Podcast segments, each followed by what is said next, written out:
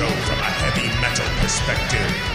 From Danzig to Death, to Dark Throne to Doctor Shrinker. Buckle up, things are about to get heavy. This is the Metal Podcast. Let's rock and roll. And welcome to the Metal Podcast. Two more hours of half metal and half making fun of rap because it really deserves it. I am A C with the greatest co-host that a doctor could ask for. D J, how are you, my friend? I'm great. And, uh, you know, did you use ChatGPT to, to write that one up? I I'm, I'm still butthurt about that. Well, I, I use ChatGPT. I use ChatGPT for all my intros. In fact, I use oh. ChatGPT for all my content. I'm just a oh, really okay. fast typer. Well, I'm to- doing well over here. Uh, surviving the rain because this uh, in Southern California can't really handle more than a couple droplets. You can't handle more than a couple feet. No. And we are joined by special guest, legend, Mark Ferrari. How are you doing, my friend? All good in the hood, guy. Uh, yeah, we we, uh, we survived the uh, the hundred year flood here. Uh. And how how have you been? Uh, what what do you do to prepare for, for a storm? Well. Uh,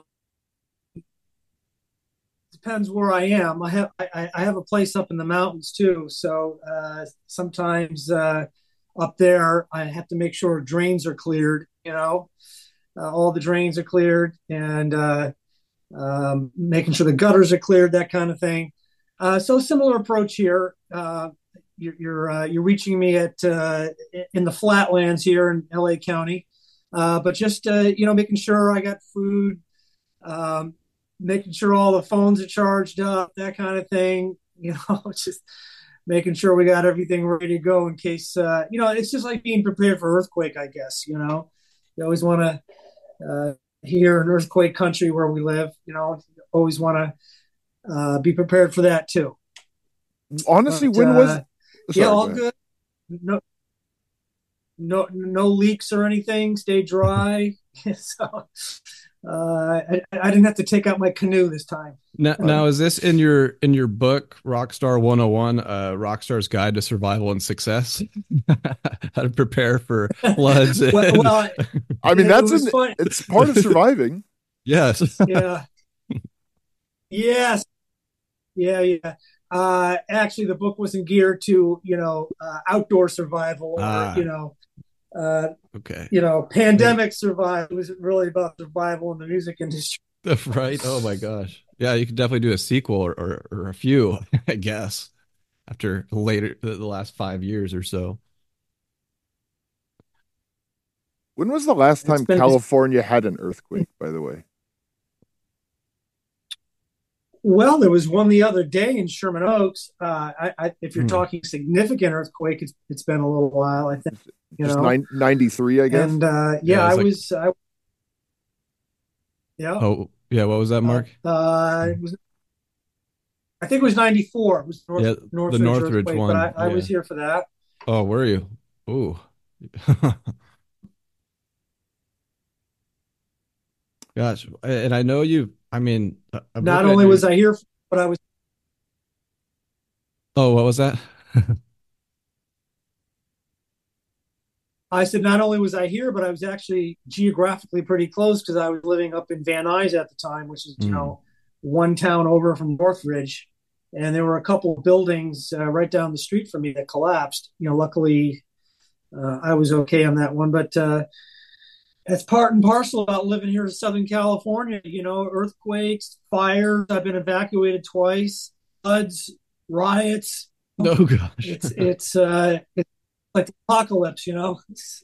Hey, you're still standing. I guess, uh, yeah, that, that, uh, the Rockstar Survival book you made. Um, yeah, I was curious if you had been, because, you know, you've toured with Bon Jovi, Motley Crue, Dio, Queensryche, I think all while you were with Keel. Uh, correct me if I'm wrong, um, mm-hmm. which are, I mean, we're fans of all, all of these bands. And Keel was, uh, I believe it was The Right to Rock was the first album that Gene Simmons produced.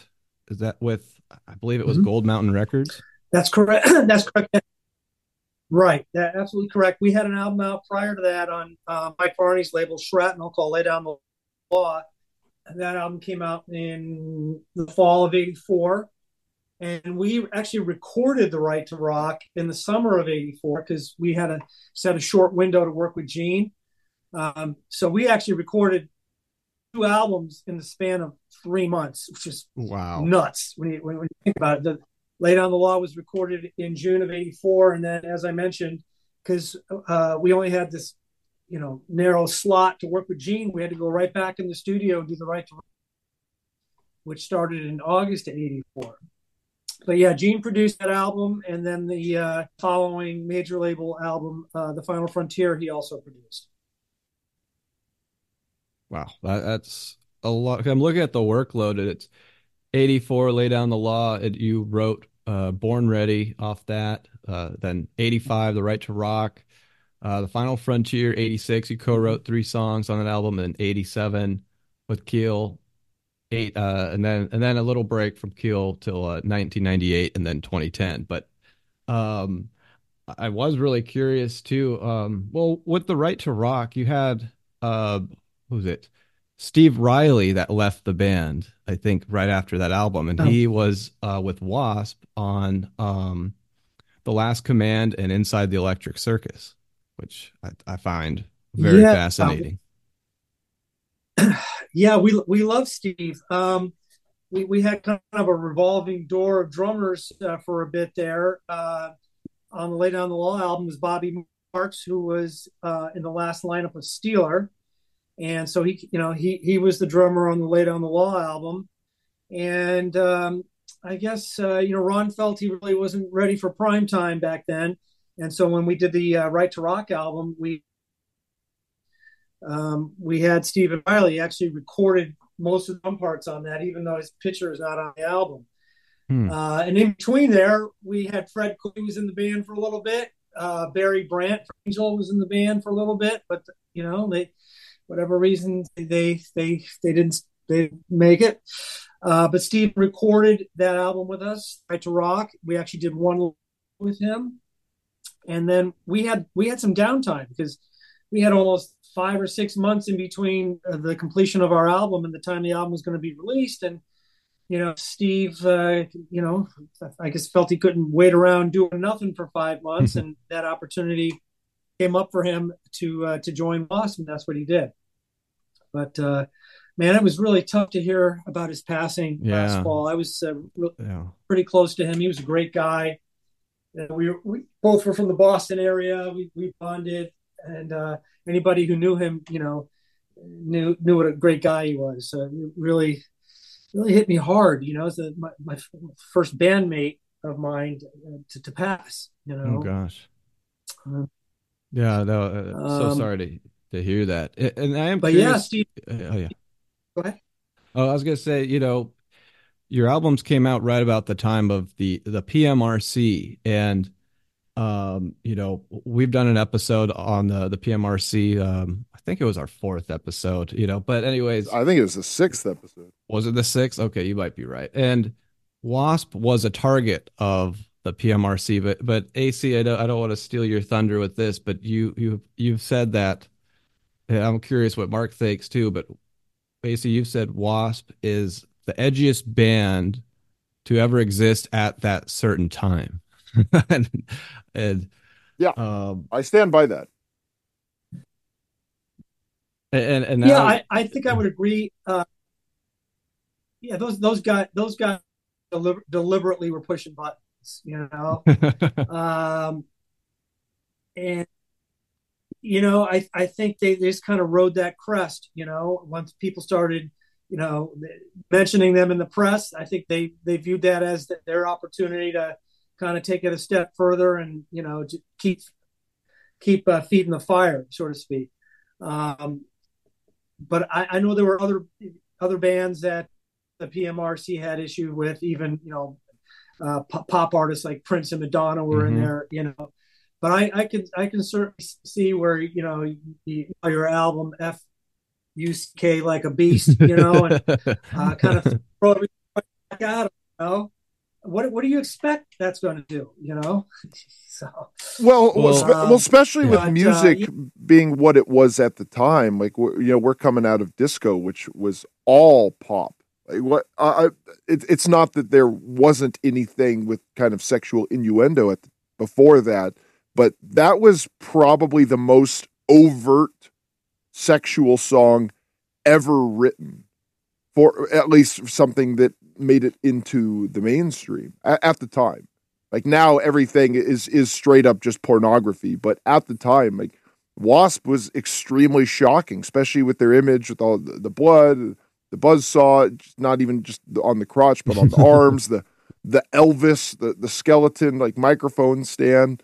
It, it, it's, it's a, it's a pretty cool spectacle. It, it is like W W F wrestling in like metal form. It, it, and just nothing, nothing was like that. I am a huge fan of W A S P, and they were trailblazers.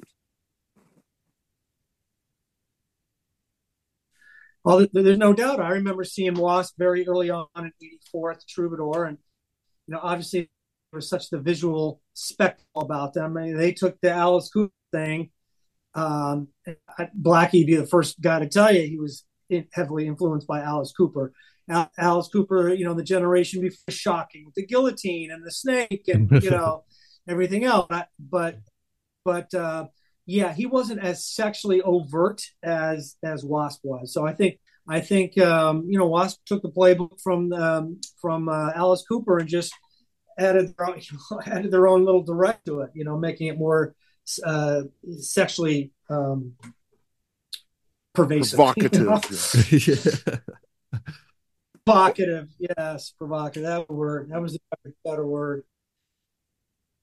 And it is funny that just people get so they get caught up in in these in well, I don't want to say fandom, but the the overall experience. And when you have these bands, and um, you know, Blackie did definitely had his issues in in the eighties, but he certainly wasn't the man that he portrayed himself as on stage. And a lot of people can't really separate that. And that's when you get to, to someone throwing a, a giant ham at Chris Holmes because they, they feel they're, they're yeah. part of the show. And, and you put on a show and you become shocking. You, well, you, you're going to attract some, some questionable people that are going to have some questionable ways of showing support as a fan, because it probably wasn't Tipper Gore well, who you know, threw that.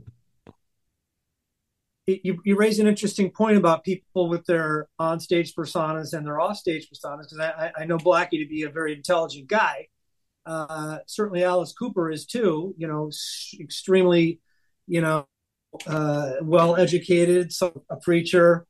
Uh, even Marilyn Manson, you know, uh, these guys all have these personas, these on-stage characters that, you know, off-stage, they're different people, you know, and in many cases they're, you know, highly functional, well-educated, um, well-versed, intelligent guys, you know, but th- this is the role they play on stage. So there you go. Well, that's why I compare it to W W F wrestling, because it, it is it's it's a show, and it, it it's that that's the thing is they're called performers. It is a, a performance, and in anything you can add to it. I mean, I, I guess the the most quintessential example of this is Kiss, it's the the big stage show, and you know Gene Simmons is all about you know merchandising and making money. He's not actually well. I mean, maybe he is a demon, but he's not actually the thing he presents himself as on stage. And it, I think Alice Cooper was probably the first band to really do that, but Kiss is probably the most famous. And that's where this, this term performer really comes into play. And you don't have a lot of that anymore, if any. I, I feel like the, the performance aspect of music is gone. It's now just people coming out and playing songs and then leaving. It, it, the the whole show, the one of the best shows I've ever seen was Gwar. I saw Gwar with Behemoth, and even if you don't like Gwar musically, that show, that live show is such a blast.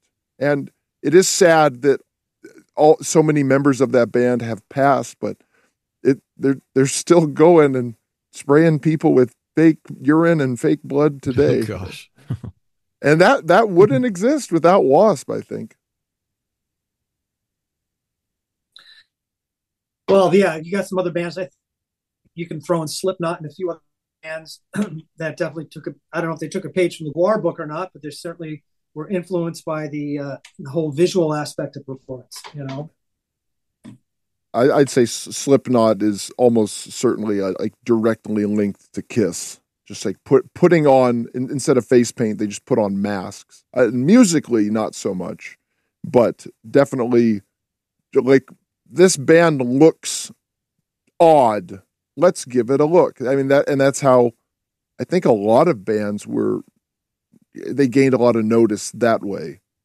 And I, I, I found that very appealing when I was younger. Like, ooh, look, this is edgy. This is different. I have a, you know, different opinion now that, you know, I'm a much older person, but I, I have a very fond appreciation for bands that actually put on a performance, and it's not just like flames at a live show, even though I do like a, a good pyrotechnic. All right. What have you been listening to lately, Mark? Well, you know, I, I stay current, you know, I don't want to be like this old fogey that, uh, Uh, has buried his head in the sand, you know, uh, and, and not stay not stay up to, um, you know, not stay up with current trends, especially, you know, my line of work. I'm still involved with producing music for T V shows and film, that kind of thing. So, you know, I I, I, I kind of need to, to stay current. I have a college-age daughter that uh, tips me on to new bands and stuff. I, you know, I, I still listen to a lot of the stuff that I grew up on, you know, the uh, Uh, the great classic rock stuff from the seventies, but I try to balance that with with uh, newer stuff. Uh, again, uh, Dar will send me Spotify playlists of stuff that she's listening to or what her friends are listening to. A lot of these artists, I use that term loosely because a lot of these uh, artists are kind of single based. They're singles based artists as opposed to album based artists. You know, when when when when I grew up, everything was about the album. You know, and all the bands that I grew up listening to, a lot of them had multiple albums before they hit it big. You know, Kiss is a prime example. They didn't hit till their fourth album, their live album. You know, or Thin Lizzy or U F O or, you know, some of these other bands that just they didn't break out until, uh, you know, many albums later. But um, I, I listen to a lot of singer-songwriter stuff, actually, too. And uh, I know that might sound odd coming from a dyed-in-the-wool metal guy, but that kind of balances me out a little bit, you know, after listening to uh, – the new Judas Priest uh, or the new Accept album or the new Extreme album or whatever. So I get to listen to some uh, uh, some cool singer-songwriter stuff. There's there's an artist I really like called Adrienne Lenker, L E N K E R. I don't know if you guys are hip to her, but she's kind of like the uh, she's kind of like um, the Elliot, the female Elliott Smith. Elliott Smith was a big influence uh, on me. Um, you know, he died very tragically uh, years ago. But uh, Adrienne Lenker is this amazing artist. With, uh, uh, she, she plays amazing guitar. She uses these crazy tunings, and she's a great guitar player. And her, her songs are really, they're they're tragically melodic. I'll put it that way. There's a, there's a like a sadness uh, to it, but it's it's beautiful. So, anyways, that's that's your tip for the day. If uh, anybody wants to explore some really cool singer-songwriter stuff, that's uh, kind of now.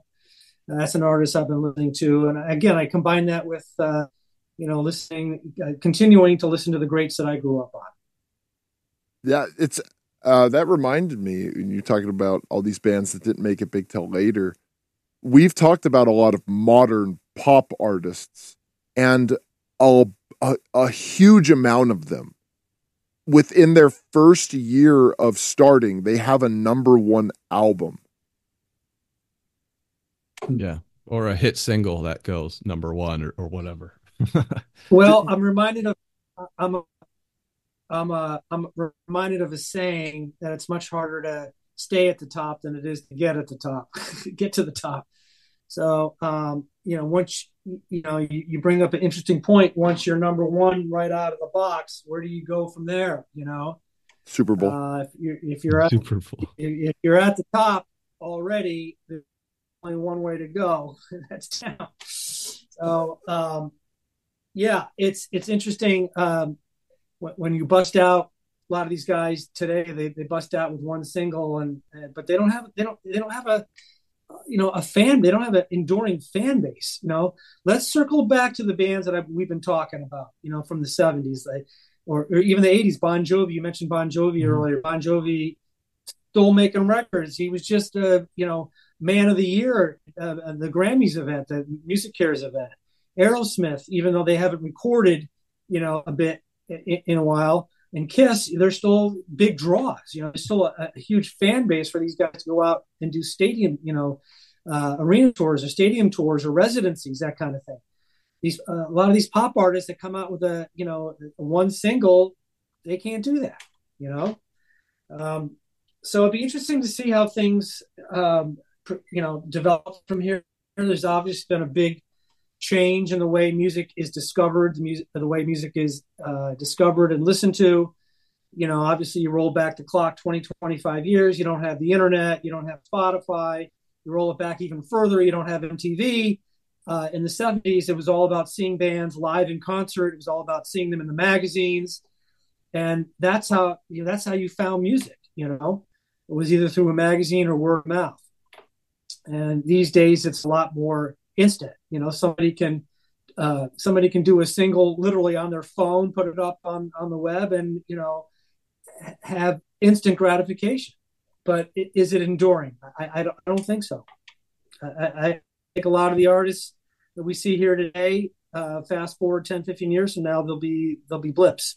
You know, and this was something that we talked about real early on, where a lot of these bands that that, that you just mentioned, they have fans. See, people see the, these these new artists because it's it's the new thing, and those people, they're not really fans of music. They're just they it's why like people use the term sheeple. That like they'll in, you can lead them to anything. Do you remember uh, Gangnam Style? That is that Korean guy. Yeah. Like, yeah, yeah. So sure. He, I think he was the, he was the first YouTuber have a billion streams, if I remember correctly. Yeah, something like that sounds right. Yeah. But he did a show, I think it was at the the um the Verizon Amphitheater in, in Irvine. And he came out and he was speaking Korean. And in Korean, he said, just so you all know, he, he the translation. He said, just so you all know, I only have the one song, so I hope you enjoy it. He did the song and he left. And everybody was very confused. And they they and it's not like, hey, let's go see this YouTube guy. It, it's you know it's it's five dollars and it's at the no. They were probably paying one, two, three, four, five hundred dollars for it. And and the guy came out and pretty much called them all stupid and played one song, took their money, and then left. And you know more more power to him, because the the guy I I know he was like a classically trained musician, but he wasn't a guy who made music. He he was like like a, a David Letterman type. Like he was just like one of those kind of regular comedian, not a stand-up comedian, like did talk shows. And then he he had a silly song, a billion hits, and people paid a lot of money to see him play one song live. And now no one really talks about that guy. Even though he had a billion hits, it, it's it's not anything that is part of pop culture. And when we, we talk about all these modern pop artists, t- ten years from now, no no one's going to remember ninety percent of them, because they're all going to be replaced by the the next uh, equivalent of the, the next flash in the pan, where people are still making rock and roll bands. You know, they're, they're not topping the charts, but if you go down to the, the local dive bar, you can see bands that still sound like Van Halen, bands that still sound like Megadeth, bands that still sound like Iron Maiden, and they sound good. And they're they're they're not, you know, they don't have huge fan bases like it was nineteen eighty-six, but they the music is much more intelligent. The, the lyrics are much more intelligent. The, the singers are good. The drummers are good. Bass and guitar, it's all good. But the contrast is there's nothing influential about what's top forty now, where all those bands that you mentioned are inspirational. Yeah, that too. That yeah, but those bands from yesteryear, not only are they still putting stuff out, they're they're putting stuff out that's good, and it is making people want to pick up and and play instruments. And that's what is really missing from top forty. Like everything, like when you say you can make a song on your phone, it, like that's not even a joke. It sounds like one, but mm-hmm. it's it's true, because it, you could get Pro Tools on your phone. I'm sure you just get Auto Tune app, and you can just have probably A I make a, a beat and some music for you. Boom, you have a top forty hit right there, right in your pocket, and it takes no talent. Well, yeah, def- definitely uh, the advent of technology is a, is a double-edged sword, because it does it does allow for easier, um, you know, it, it allows the musician to have an easier time to make it to make a recording. But with that, when now you have ten million people, you know, doing this, and I read somewhere there's like over two million tracks a day being up, uploaded to Spotify. It, it it dilutes the whole talent pool, you know. So that's that's the other effect that, you know, technology has had. Yeah, it's great to be able to, to be able to do a song on your phone, but what it's done now is instead, instead of, you know, being a big fish in a small pond, you're now a little pond. There's there's millions of people doing it, and uh, I just I just read somewhere that uh, Spotify, some of the other streaming services, they're they're they're going to start scrubbing some of these tracks that, that don't have plays. You know, a lot there's a big percentage of tracks that go up there and is listening to them. So uh, it's, again, it's just dil- it's diluting. It's, it's having an effect on it's diluting the great stuff that's out there.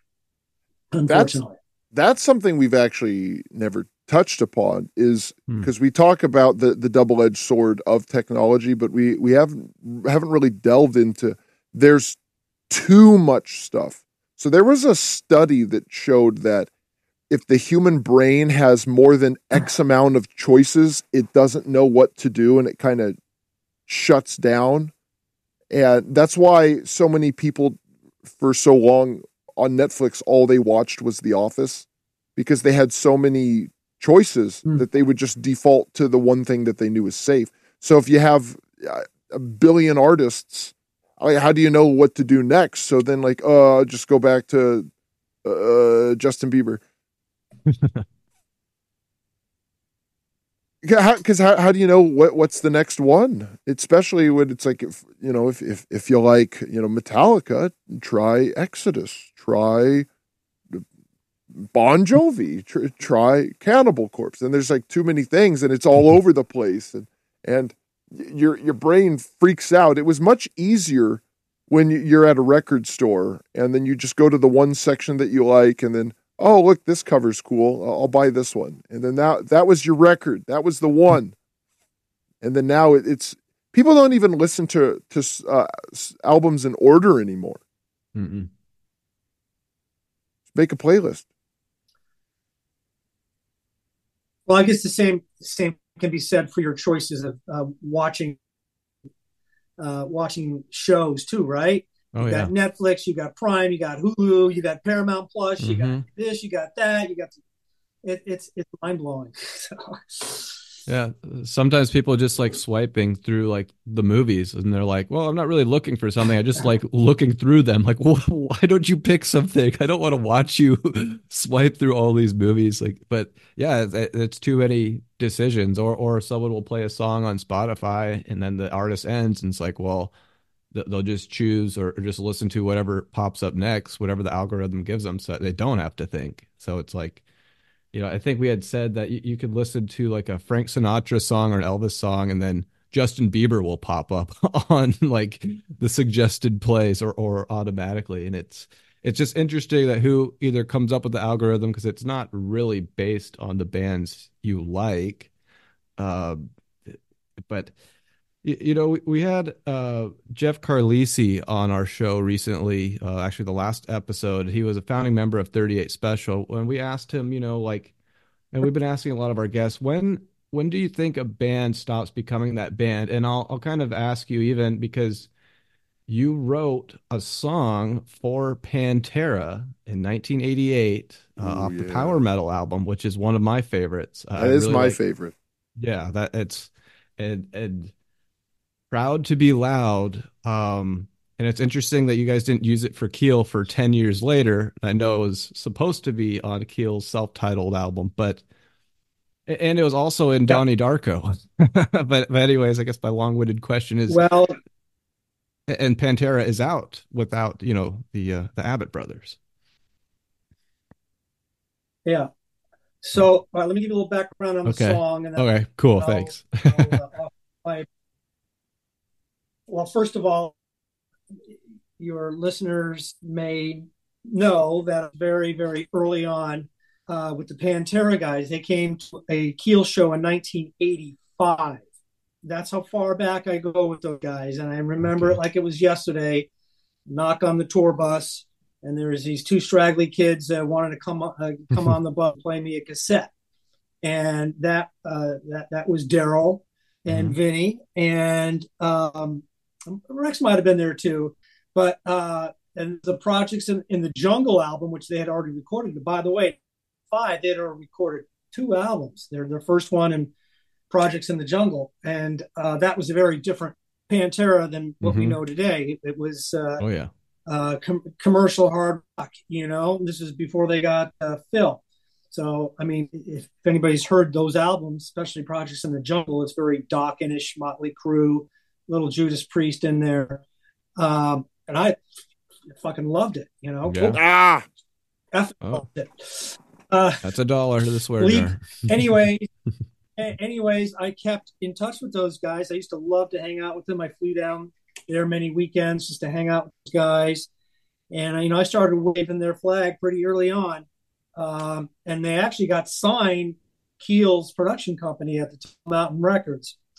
A little known fact, they actually had a deal for their deal with Atco, but Gold Mountain Band uh, had distribution deals, and they they needed to get uh, permission to sign anything. Anyways, Proud to Be Loud was a song that I wrote. Originally, I thought should have been included on, on the uh, fourth Keel album, the self-titled album that came out in Haven, and for whatever reason, it didn't make the album.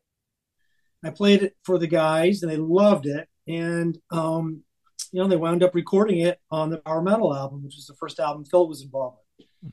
So I flew down and kind of overseed that session. You know, truth be told, Vinny really was the uh, captain of the, the ship, and the, their dad was the uh, uh, their dad owned the studio called Pantego Sound.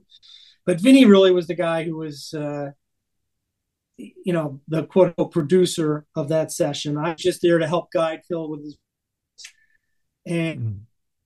I played rhythm guitar on that song, I believe. Also played a solo on We'll Meet Again on that album, too.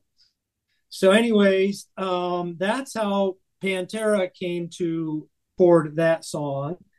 And as you mentioned, it was used in Donnie Darko, a few other things um, that I, I put that song in in um, various T V shows and films with their permission. But uh, yeah, I mean, that was certainly that song was certainly a snapshot of late eighties commercial hard rock, you know. And uh, you know, I'm I'm really associated association with the band. Obviously, they became the juggernaut that they are mm-hmm. today.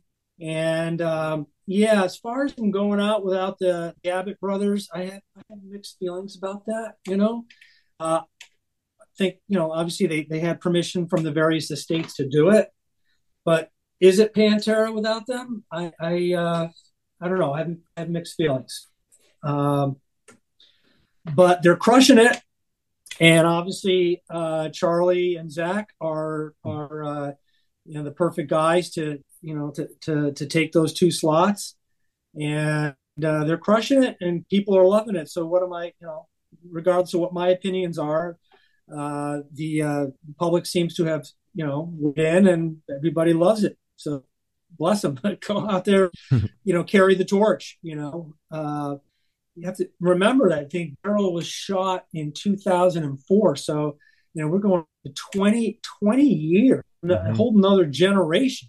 He's been gone almost twenty years. So there's certainly uh, a, a new uh, batch of kids who never saw Pantera, uh, you know, back in the day, who were able to, you know, at, at least see this version of it. So. Yeah. I, I would be curious. More power to them. Yeah. I would be curious if, you know, say the new lineup, if you call it that, were to release new music and how that might affect the answer. Because they're just playing, you know, old Pantera songs. But if they if they came out with, I don't have any idea if they would do record an album together. But I would be interested to see how that not only turns out, but kind of how, because we've been thinking too, like, all right, like, is Kiss, you know, Kiss, you know, with the lineup changes, is Dokken, Dokken, even Wasp, you know, Megadeth, um, Megadeth, yeah, it's one of our probably our pound for pound favorite. We can't band. Not mention Megadeth. We have to mention Megadeth. We're contractually obligated. Well, Dave Mustaine yeah. writes us a check. Yeah, well, that opens up a whole other can of worms, you know, when bands sure. go out with little or no original members. No, mm-hmm. I'll, I'll, uh. I'm I'm great friends with a couple guys that are currently in Foreigner, but mm. the current lineup of Foreigner, nobody in that band, yeah, not even Mick Jones from most of the shows that were on that album or the first few albums. Is it Foreigner? All right, it's not a, again. I'm not, I'm not pontificate on it, but you know, sure. What is a band? Oh, I mean, Do, you know, Don Dokken's got the legal name, uh, legal right to go out as Dokken, but you know he's the only one out of the the four from the quote unquote classic lineup. Mm-hmm. You know, but you know, and then you, you've got other bands, some other band like Foghat's got the original drummer. Okay, he's you got the original drummer, and there maybe a couple original roadies. I don't know, but he's the only, you know, he's the only member still alive, I believe, from the classic lineup of Foghat. Same with Lynyrd Skynyrd. You know, Lynyrd Skynyrd is out now. There's uh, all seven original members have passed. Mm. You know, granted, you've got the Bloodline with, right. uh, you with know, Johnny. Johnny Van Zandt, mm. and Ricky Medlock was in an early lineup of, of Lynyrd Skynyrd, but uh, he didn't record with them. So, I mean, you, you open up a whole can of worms with this whole thing about bands going out with with their with the name of the band when there's no original members. Uh, I get it. People got to make a living. They got to go out there and put food on the table and keep the lights on and keep the keep their kids races and all that. I mm-hmm. get it. You know. Um, so there you have it. I'm done pontificating on that. yeah, that, no, yeah. I appreciate that, that. This is something that it's just. I've I've been asking this lately. Just it, it, no no one has given a, a clear answer, because I remember when I was younger, I would meet people that would say, like, uh, Kiss did a tour with Poison around two thousand four or five, and then someone said, "Whatever, that's not even Kiss," because it didn't have Ace Frehley and Paul Stanley. But I mean, those those guys left what like s- six years after they joined, and and at that point, Kiss had been around for thirty years, so they were in the band less than they were in it. So uh, it's just, it's just to me, well, it's something interesting. Go ahead. Uh, I don't recall Kiss ever going out with Paul Stanley. Did, did you mean to say Paul? Because I think it, it was probably Peter and Ace that weren't in that lineup. Oh, I, I, I oh, I, I, oh, I, th- I thought I, I thought I said Ace Frehley and Peter Criss. I, I may no, you have... said Paul Stanley. Oh, okay, yeah. Sorry, I, I, meant, I meant Peter Criss. Well, I have Peter Paul. I get them confused. One's one's a cat, one's a star. I can't tell them apart. yeah, yeah. Well, because Paul Paul Stanley is Kiss. For for the people that don't know, G- Gene Simmons is pretty much the mouthpiece of it, but Paul Stanley is one hundred percent the the brains behind it. He's the manager. He's the businessman. Gene Simmons just is, is the one out there, kind of the, the celebrity, the spokesman of it.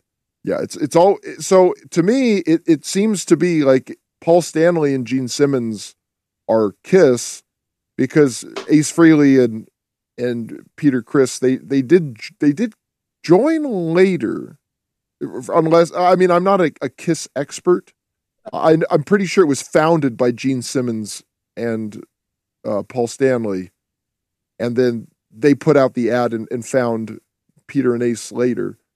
So that was the classic Kiss lineup, and it's what made them big. But you know, they they left. They had their problems with with Gene and Peter, and then they were replaced, and they got really good musicians. You know, uh, Eric Carr, um, Peter Kulick, Vinnie Vincent. There there were a lot of really good musicians in Kiss. Uh, I'll, they didn't make a lot of great records in the eighties, but they still had good songs here and there. But to me, the, the perfect example is is Megadeth, because Dave is the singer. He's the main songwriter. I mean, he pretty much writes all the songs. He writes all the music, writes the lyrics. But that lineup has been ever-changing since in, since the beginning. Like, the only somewhat consistent member was the bass player, Dave Ellefson, and he they eventually buried the hatchet, but then he threw him back out after you know, some ridiculous scandal. So is it still Megadeth at that point? Because going back to Wasp, when the Crimson Idol came out, Blackie Lawless wanted that to be a solo record because it wasn't, to him, it wasn't Wasp anymore. And he wanted to do something that was personal, but for contract reasons, he had to put out another Wasp album. And the Crimson Idol, I think, is one of the best rock albums ever made. And Wasp is another example. It's, is Wasp Blackie Lawless and Chris Holmes, and or is it Blackie Lawless? It, to to me, it, it's just it's just interesting because, yes, there are a lot of bands that play with no original members, and people still see them. I do think that is kind of ridiculous at that point because, you know, you get one or two original members. Okay, sure. You, you, not every band can be Iron Maiden, playing with, for with the exception of of Clive Burr with his medical problems or Paul Di'Anno's attitude, but for the most part, Adrian Smith wanted back in the band, so instead of getting rid of Yannick Years, they just added a third guitar. You know, not not every band is going to do that. Or a, a perfect example is Def Leppard. The dude lost his arm, and they the drummer lost his arm, and they kept yeah. him in the band. Not everyone can have that endearing story. I just, I just think it from a philosophical standpoint. Like, when is a band not a band? Well, we can we can debate this over and over oh, again, yeah. and bring up other examples. I remember seeing Thin, you know, Thin Lizzy going out with, without Phil Lynott. I mean, come on, you know. I mean, right. and I'm friends with with. guys and you know who went out, you know Scott Gorham. I'm, you know, I'm, I'm uh, blessed to call an acquaintance or a friend, and you know, I'm friends with John Sykes and a few others. But I remember seeing Thin Lizzy in Ventura about ten years ago, and you know, with, with, I'm not sure it's Thin Lizzy without Phil Lynott because he, he obviously the the front man. He wrote he wrote all the songs. You know, is it Thin Lizzy without, you know, without Phil Lynott? I don't know. I'd say no. Is it, if A C D C ever goes out with Angus, I don't know. You know, I mean, uh, because it, there's been some versions of A C D C that, um, you know, only had Angus and, um, and Brian Johnson, you know. Mm-hmm. And uh, I, I think actually the version with, with Axl uh, a couple of years ago, it was Angus that was like on the classic albums, you know? So, I mean, again, you, you, you could throw example after example of bands that go out with very few or no, no original members, you know? It's, you know, who's right, who's right, and who's wrong in this situation. Fans still came out to see A C D C, and they're still coming out to see A C D C. So, you know, there you go. The, the fans have spoken. Now, I oh. do want to comment on that. I actually think I, I don't like Guns N' Roses. I actually think Axl Rose did a pretty good job singing for A C D C. Uh, as, as far as yeah, like you would like when I first heard that, I was like, "Oh, that's got to be a disaster." Then I, I heard him sing "Highway to Hell." I was like, yeah, "That's actually pretty good." it's it's not a not a bad fit. Yeah, I know. I've I've seen a fair amount of video uh, of him, and uh, I will I will jump on that bandwagon and say that, you know, he he did a bang up job in singing those songs, and those are hard those are hard songs to sing for anybody. And Axl was probably pushing sixty when that happened. You know, those songs are upper range and require a fair amount of belt to get across. So yeah, he did he did an amazing job for sure. Yeah, it, we've also talked. You bring up, you know, Axl being sixty. We've we've brought up kind of these bands like, you know, like Nico McBrain and Iron Maiden is seventy-four, and it's they're they're still selling out, you know, tours. And you know, I always think like, what's coming next? Like, who's going to fill that that role? But um, you know, it's amazing to me, Mark. Like, you're you're a very smart, intelligent person. You've not just been a guitarist, songwriter. I mean, you've been in all forms of media. Um, I mean, you're you're credited at over one hundred twenty-five film and uh, television soundtracks. You've been in Wayne's World twice, and it appeared in even uh, Murder, She Wrote. So you're very well versed and, and diversified. Um, and you've even written a child's book, a children's book, you know, Don't Dilly Dally, Silly Sally in twenty seventeen. And right. It's like, what, what's next for you? And, and even um, founded uh, Master Source. And it's just pretty remarkable, your career, my friend. Well, thank you. I, I like to look at it as being kind of, uh, uh, you know, multifaceted. Let's put it that way. Yeah. So, uh, some of the things that, that I, I, I did were out of necessity, uh, such as trying to figure out how to stay alive in the music business when all of a sudden I was out of favor, you know, in the nineties, you know, when commercial hard rock uh, took a backseat to uh, the grunge movement. Mm-hmm. And it was pretty tough for guys like me to um, try to figure out how to stay relevant. So that, that's when I got into uh, quite accidental about, you know, placing music in T V shows and films. And that turned into starting this business, as you mentioned, called Master Source, which was the first music library that uh, featured uh, performances. And uh, I did very well with that. I sold that business to Universal back in two thousand seven. And I continue to this day to produce music for that library and a few other libraries. Uh, so that was kind of out of necessity. The other things were more creative, you know, the, the book writing. I've written two books, as you know, uh, Rockstar one oh one. Children's book really started kind of as a uh, as a, as a, a, a love a love thing for my daughter. It was written for and about her uh, because she was extremely time challenged as as a youngster, and she's gotten a little bit better here as, as a young adult. Um, so, yeah, in case it was kind of going from the stage to the page in, in writing that. And, uh, you know, fortunately, I was able to get, um, you know, able to get a deal for that book. Is, it, is there another children's book in my future? I'm not quite sure. You know, it's a fair amount of work to write it, edit it, you know, uh, shut down and then market it, you know. It, it, it takes a lot of time and effort. I can tell you that, but it, I, I enjoyed the experience of writing both books. Um, you know, the, the Wayne's World thing was semi-accidental as well, because I, I knew Penelope Spheris, who was the director of World One, because she directed the Keel video Rock and Roll Outlaw, and I, I had stayed in touch with her, so I kind of fell into that semi-accidentally. And then the other acting stuff that you mentioned, you know, uh, Murder, She Wrote, I think yes. Also an episode of Step by Step. One other one that was just kind of just overflow from the Wayne's World thing, where all of a sudden the uh, the union was calling me, "Hey, you were the guitar player in Wayne's World. This T V show needs a guitar player in the background. Uh, are you up for it?" You know, okay, yeah, nothing nothing else going on the next couple of days, so you know, I don't call myself an actor. just had just happened happened to get some spillover, you know, uh, due to the Wayne's World thing. Um, And nobody knew Wayne's World was going to turn out to be the cultural phenomenon oh, yes. that it became, you know. Uh, that's, it was an experience, you know, being on that set summer. And, and uh, um, I hope they do Wayne's World three to complete the trilogy. I'll, I'll be around. I'll be waiting for that phone call. Are they making a, a third one? Probably not. I haven't yeah, so. was...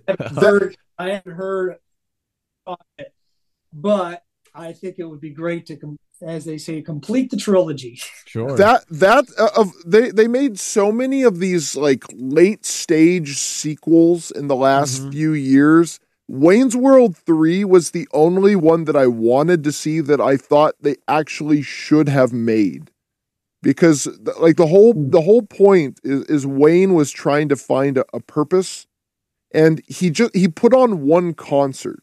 That was that that was it, because Wayne's World one is about him selling out and how it affected his friendship, and then the second one was he got a little bit of success, so now what?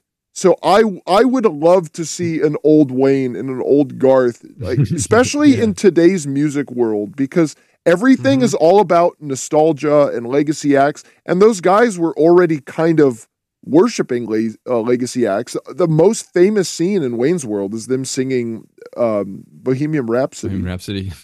So it's it's not like they were into like what was necessarily current, even though Garth had a, a painkiller poster on the wall and, and asked um, Kim Gandhi Megadeth. Kim ba- yes, yes, Kim Basinger, Gandhi Megadeth. But that that that's something. Of all, because Mike Mike Myers disappeared. I, when was the last time he was in anything? Like, he had like a small role in like a Quentin Tarantino movie, and like and Dana Carvey is still funny.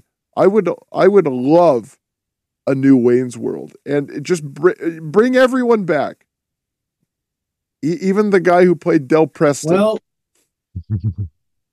yeah. Penelope yeah. Spheres is still up and about. We can get she that done. On. Oh, I know.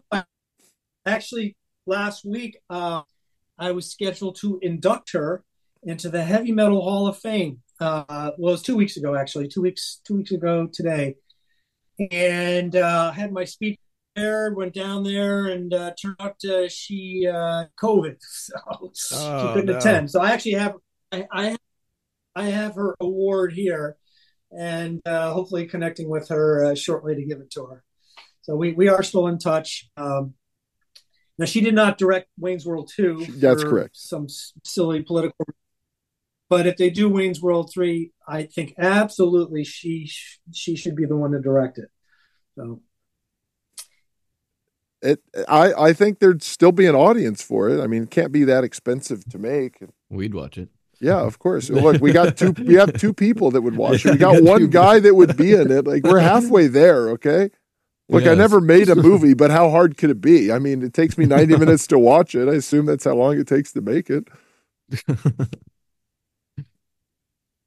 No big well, deal. Well, making movies has a lot. Tell you that. I can tell you that there's, uh, you know, just being on the set for two of them, you could see how many people are involved in making a movie. It's a lot more than making an album. I can tell you that. So. Oh yeah, I, I, was jo- I was joking. I mean, yeah. when, when you have something that costs fifty million dollars, I'm sure that it takes a long time to, to do. But yeah, I think there's no reason why uh, at this point Wayne's World three couldn't happen. Just close the close the whole. You know, bring the story full circle. Close, close that chapter and and just have it be a, a love letter to legacy acts anyway, and and just. Give give Dana Carvey and Mike Myers a reason to be friends again. As if. So oh, I, I don't, I, yeah. I, good reference there. Let's, let's, let's put it out there that uh, everybody can bury hatchets and, uh, um, like you said, com- you know, com- com- complete complete the circle. That'd be awesome. Yeah, no doubt. And and Mark, I do want to wish you, you know, happy belated birthday. I know you had a, a birthday recently, and I think you were you were in Vegas, and I think you also you went backpacking. Yeah. So I, I don't know if you. I well, I, I'm an avid backpacker. Okay. Uh, it's been something that's been a um, passion of mine uh, for quite a while. I, uh, I wasn't backpacking last week, but uh, I I was supposed to go backpacking mm. the week before. Gotcha. My birthday to Joshua Tree. In the wintertime, uh, me and a bunch of buddies, uh, we'll do the desert, the desert uh, destinations, you know, Joshua Tree, Death Valley, um, Anza Borrega, which, which is, uh, you know, state park here in California. we'll get out there and just get out in the wilderness, get away from cell phones, and you know, just be guys, you know. And in the summertime, it's about getting up to the mountains, you know, getting up to the Sierras. Uh, I've I've done no less than fifty backpacking trips in the last twenty-five years. Holy moly! And for me, it's it's uh, yeah, no, I just, I just love it. I love being in that environment, and you know, being up in the mountains, and uh, again, just disconnecting from from uh, you know, cell phones and that kind of thing, and uh, fishing and hiking and. You know, just being silly guys out in the wilderness. you, you know, I have I have this crazy concept. You don't have to accept it or not, but I'm thinking maybe a children's book for, for like a, a survival in today's world, like kind of like for backpacking and to, you know, to like distance yourself from cell phones almost, because it seems like you you are the guy to do it. Um, it, it seems like a crazy concept. But, okay, I think. Gosh, there's some stat or study I saw that like people like they literally freak out if they like leave their phone in their car or something to go to a grocery store. It's like they just have to like always have it. it it's got to be some sort of addiction or something. But it is an addiction. It, it, it would be nice uh, for for someone to kind of say, "Hey, it's okay to be to be men, right? To be with the guys." Okay, well, by the way, there's there's. We see we see females out there in the backcountry. You know, not not as many as guys, but they're they're there are they are well represented. I'll tell you that. You know, there's. I mean, what, what was that movie with uh, uh, the movie called Wild with uh, Reese Witherspoon? You know, based upon the, the gal that like hiked the Appalachian Trail or one of those trails solo. You know, so that there oh, wow. there are some adventurous gals out there. So no doubt. I, yeah. Well, we're get we're getting to the end, and Mark, it has been a pleasure. It's been a joy. Is there? Well, thank you, guys. Uh, oh, no, go, go ahead. Go ahead. I was going to say, is there anything that you would like uh, to plug? Let let the let, let the let the folks at, at home know how. Well, on the Keel side, um, by the way, nineteen eighty-four is our forty-year anniversary of the band forming. Uh, I met Ron in uh, March of eighty, early March of eighty-four, so we're rolling up to my forty-year anniversary of wow. me meeting Ron and starting Keel. He he he he broke up Steeler in March of eighty-four. First Keel show was in uh, mid-April of eighty-four at Perkins Palace. So we're rolling up to uh, some pretty, you know, some pretty big numbers here. Uh, in the in the fall, it'll be the, the forty-year anniversary of the release of "Get on the Law." So we do have a couple of singles we hope to be dropping this year, and okay. uh, maybe you'll see a Keel gig. uh, I hope. Uh, my other band, Cold Sweat, actually is playing the M three Festival this year in May. We're really excited about that. It's a real solid lineup. Uh, so this, this will be the third reunion gig that Cold Sweat has done. Um, as you, uh, you who haven't heard the Cold Sweat album, it's, uh, can be hard to find, but it was, it was a great release. Came out in nineteen ninety and, uh, some great commercial hard rock on there. So I encourage people to try to find it. There's a fair amount of YouTube video up there on us. Um, that's about it for me as far as what I'm quote unquote plugging these days. Uh, obviously anybody can go over to mark ferrari dot com and, you know, poke around, and uh, a lot of things that we've talked about today are up, are up there. And, and um, you know, all I can tell you is that, uh, I still, I still got a, a lot of laps around the track left in me, and I'm hoping that uh, both Keel and Cold Sweat, um, will continue to, uh, you know, to be active in various fields, and we'll we'll see where that lands, right? And then uh, hopefully Wayne's World three comes around at some point yes. in our lifetime. we'll uh, we'll, yeah, we'll I'll, put that out there. I'll I'll help I'll help write it if if and I, I work for scale. I will do what it takes to get it made. Yes, you can count on us. uh, Well, thank oh, you again, right. Mark. It's been an absolute pleasure. Appreciate your career and, and your continuous efforts. And, and, and we are excited to see the the laps you have left in you, and that the work keeps getting better and stronger. Um, we'll definitely take a look out, and definitely, you know, enjoy your, your backpacking trips and, and everything you do. And certainly, you know, stay safe out there. And what song would you like oh, yeah. to close out this episode with? Yes. Well, almost forgot. I know you did. We, we mentioned, we mentioned Proud to Be Loud earlier, you know, and for me, you know, that that was my mantra back in the day, you know, that that you know that song was, you know, kind of autobiograph- autobiographical I guess, and uh you know, I'd say give that one a whirl. You know, let, let's keep it loud, and let's keep it yes. let's keep things proud and loud.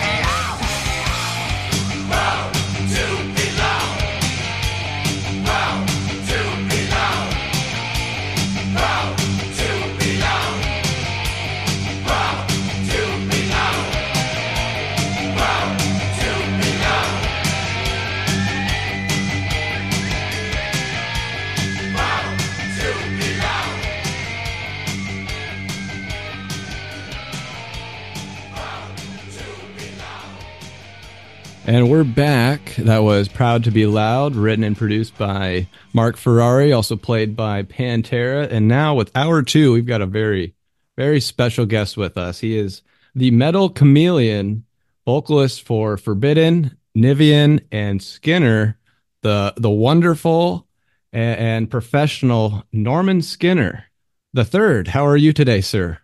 I'm good. We can leave the third off. Okay. I'm doing good. Thanks for having me, man. Oh, cool. I mean, that, that makes me sound way too professional. No, no, you. It, well, oh, it's I, I dressed up for you today, so.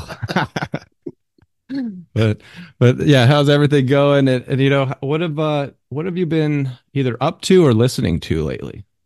Um, I've been uh, I've been in like a lot of writing mode, writing and pre-production. Um, Ooh. So yeah, in between shows, so I'm not really listening to anything new other than, you know, music from my various uh, bands and people I'm, I'm working with. So, yeah, and I was eventually going to get into this, but since you brought it up, and I don't know if you can speak on it or not, you know, Forbidden hasn't, you know, released anything since I believe twenty ten. It is, are you writing stuff with Forbidden, or is, can we expect new music? So uh, I know that the, th- that's one of the goals, right? They, they recruited me this, you know, within the last six months or so. And, uh, and they said right out the gate, you know, we want to write albums. So um, I know that the band has been hard at work. They've been crafting the first little batch of songs. I actually will be seeing them this Thursday. Uh, this will probably air after the fact, but uh, this Thursday I will be seeing them, and they're going to play for me some of the new music that they've been writing. So I have not yet dove into any sort of melodies or lyrics, um, but uh, I'm wow. getting ready to hear some of the completed songs for the first time for some new stuff. Heck yeah, I'm super excited because I noticed you guys are playing the Hell's Heroes Fest in, I believe that's in Houston with, uh, I believe Sodom is, it might be headlining that. Correct me if yeah, I'm wrong, think, but that is a, an incredible, incredible line. I think it's a metal show of the year, to be honest. Yeah, I think that they're, I think we're playing the same day they are. Uh, yeah. I think we're like main support for that one. But uh, yeah, that's technically uh, my next show. is is Heck the yeah. end of uh, March, so it will be Hell's Heroes. I'm looking forward to that. Everyone I talk to says it's like the up-and-coming U S metal fest uh, for, for true metal fans. So I'm excited. I know Queensryche's playing, um, mm-hmm. like, uh, like I think their first two albums in their entirety or something at uh, that as well. So exciting. Should be a good, a good show for sure. Yeah, no, I've noticed, I've uh, known about that since like the summer, so they've really been uh, promoting that, and it's, you know, usually it was like what the Milwaukee Metal Fest is one of the big ones, right? But this year, I mean, that that's amazing. Congratulations for getting that, and and you've been busy. I saw that you released uh, you know, an album with Skinner, yeah, uh, last year, twenty twenty-three. Now it's weird to be in twenty twenty-four, but. And I was listening to that album. That's it's heavy, man, and it's a little different vocals than Forbidden. It, it's amazing, yes. Your range, very amazing range. And yeah, that's my uh, that's my solo stuff. So you know, it, I really like to delve into the various layers of things that I like and what I do. Um, you know, a lot of people don't know me as a thrash singer. So you know, what's funny is when I was announced as Forbidden singer, it's all these thrash people going, "Who?" But then you had all the people that do know me for more of my power metal and more that kind of stuff going, that's a good fit. It makes sense. Okay. Okay. And everybody's been on board so far. So I'm digging it. Yeah. I've been I, watching your YouTube videos uh, of you live, and it's, I'm like, wow, that's, it sounds like the, like the album sounds like you've been singing on the whole time, but, uh, but well, you're going to say A C? I, I was going to say, I think I think the days are gone of, of people phoning it in with their lineup changes. I saw Megadeth and Exodus on the, the Blackmail the Universe tour, and Steve Souza had just left. And they replaced him for the tour with the singer for Skin Lab.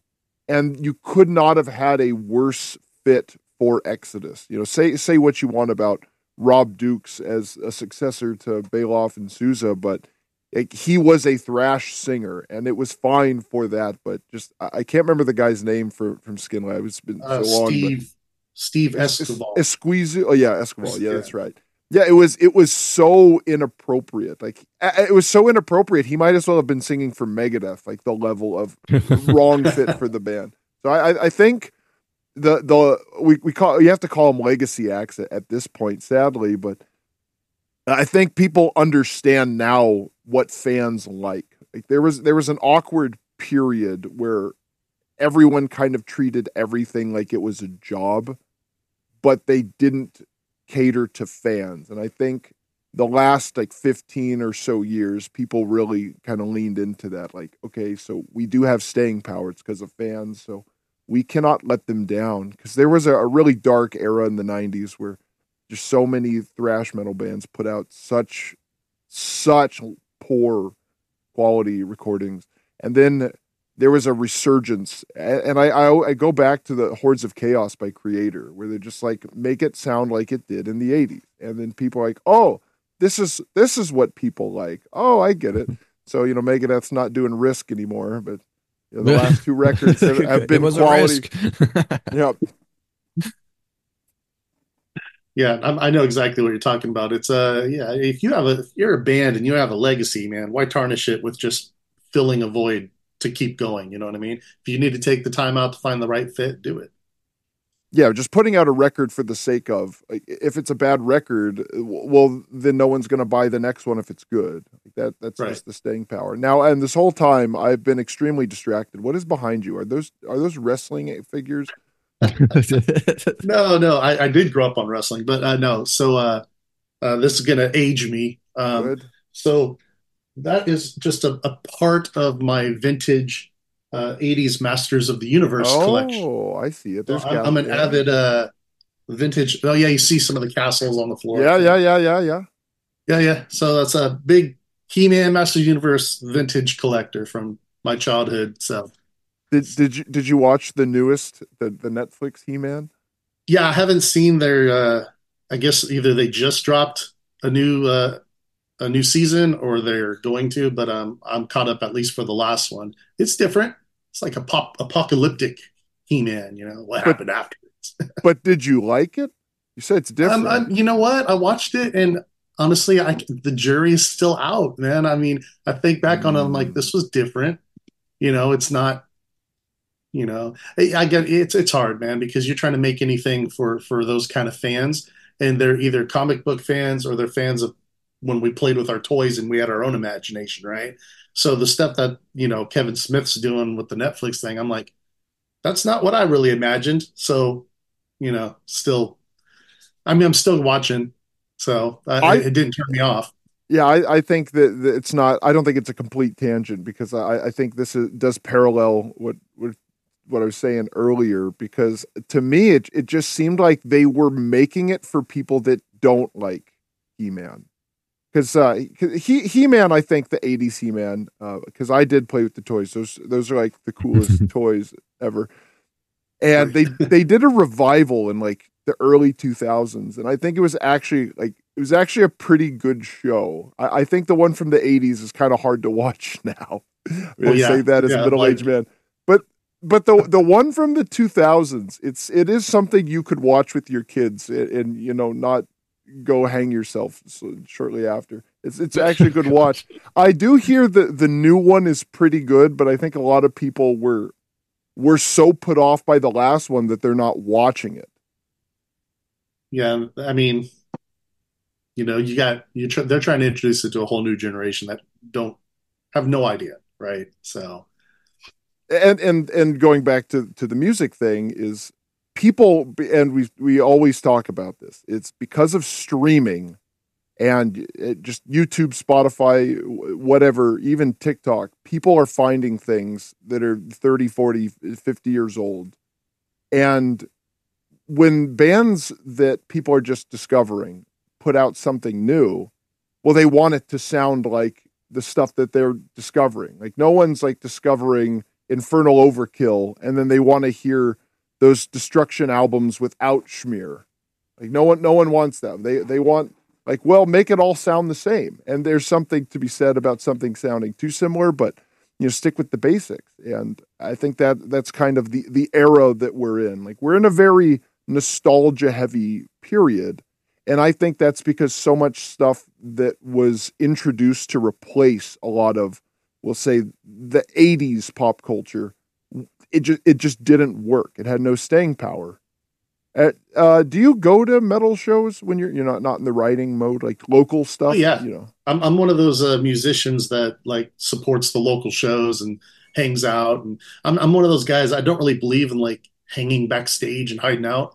You know, I'm out chatting with people and hanging out, and people are like, oh, you need to save your voice. I'm like, forget that, man. I'm gonna go out there and just meet people and have a good time. I mean. So I, I love to go to local shows. Um, sometimes I'll make the drive, the two-hour trek down to the Bay to hit some of those too if it's the lineup's really good. But yeah, I love going to shows. I mean, it's you know, it's it's a way to get out of the house. Do you yeah, do just metal, or do you do other kinds of rock and roll?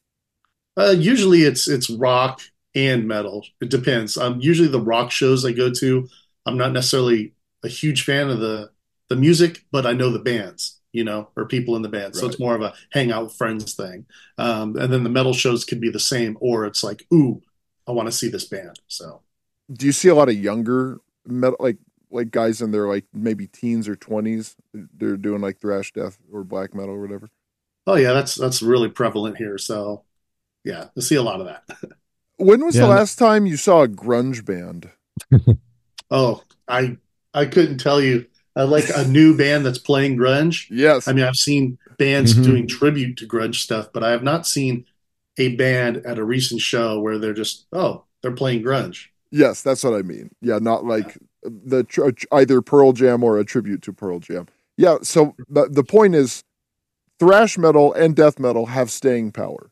All the things that came after it, they never caught on. They were flash in the pan for for what M T V was promoting that week. And then years later, you know, Forbidden is working on new material. I'm excited. no one, no one thought this was going to happen. So, especially me as a fan, I, I didn't, I didn't see this coming at all. So, uh, I, I figured when they broke up in uh, two thousand twelve, that literally that was it. So, man, when did you first um, either get into Forbidden or or hear Forbidden and and what I mean, it's kind of it's crazy. It's got to be full circle for you to now to be fronting this legendary band. Yeah, I think I was uh I think I was like seventeen or eighteen years old. Um, it was the early nineties, um, and then I went to a place called the Omni in Oakland, hmm. uh, and uh, I remember Forbidden was playing. Um, I wasn't familiar with them. I think I was just with some friends, and I was blown away, man. That it was just like crazy intense energy on stage, hair going everywhere, and then you got the singer that can just just belt it. And uh you know, I was literally starting my musical career, and I sucked. I mean, I was not good at all, but um you know, I, I became a fan right then and there. And uh you know, I, I've seen them a couple shows in the nineties, and then I saw them uh when they did a, their reunion in uh the two thousand ten era. But um yeah, that was it. And then they, they broke up in two thousand twelve. I figured, well, that was it for that. At least they put out another good album. Yeah, no doubt. And, and kind of how, how is that process of even putting yourself out there to, um, I guess, audition or interview for the band? I mean, how, how take me through that a little bit.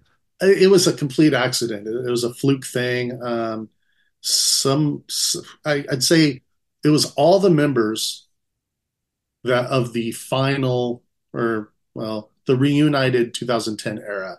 All the members were part of this thing called Bay Area International, uh, where they would, them as well as a bunch of other uh, slew of uh, musicians, would all play um, early thrash songs from various bands. Now the caveat is, if you're in Death Angel, you can't play a Death Angel song. You have to play like a Testament or an Overkill song. Mm.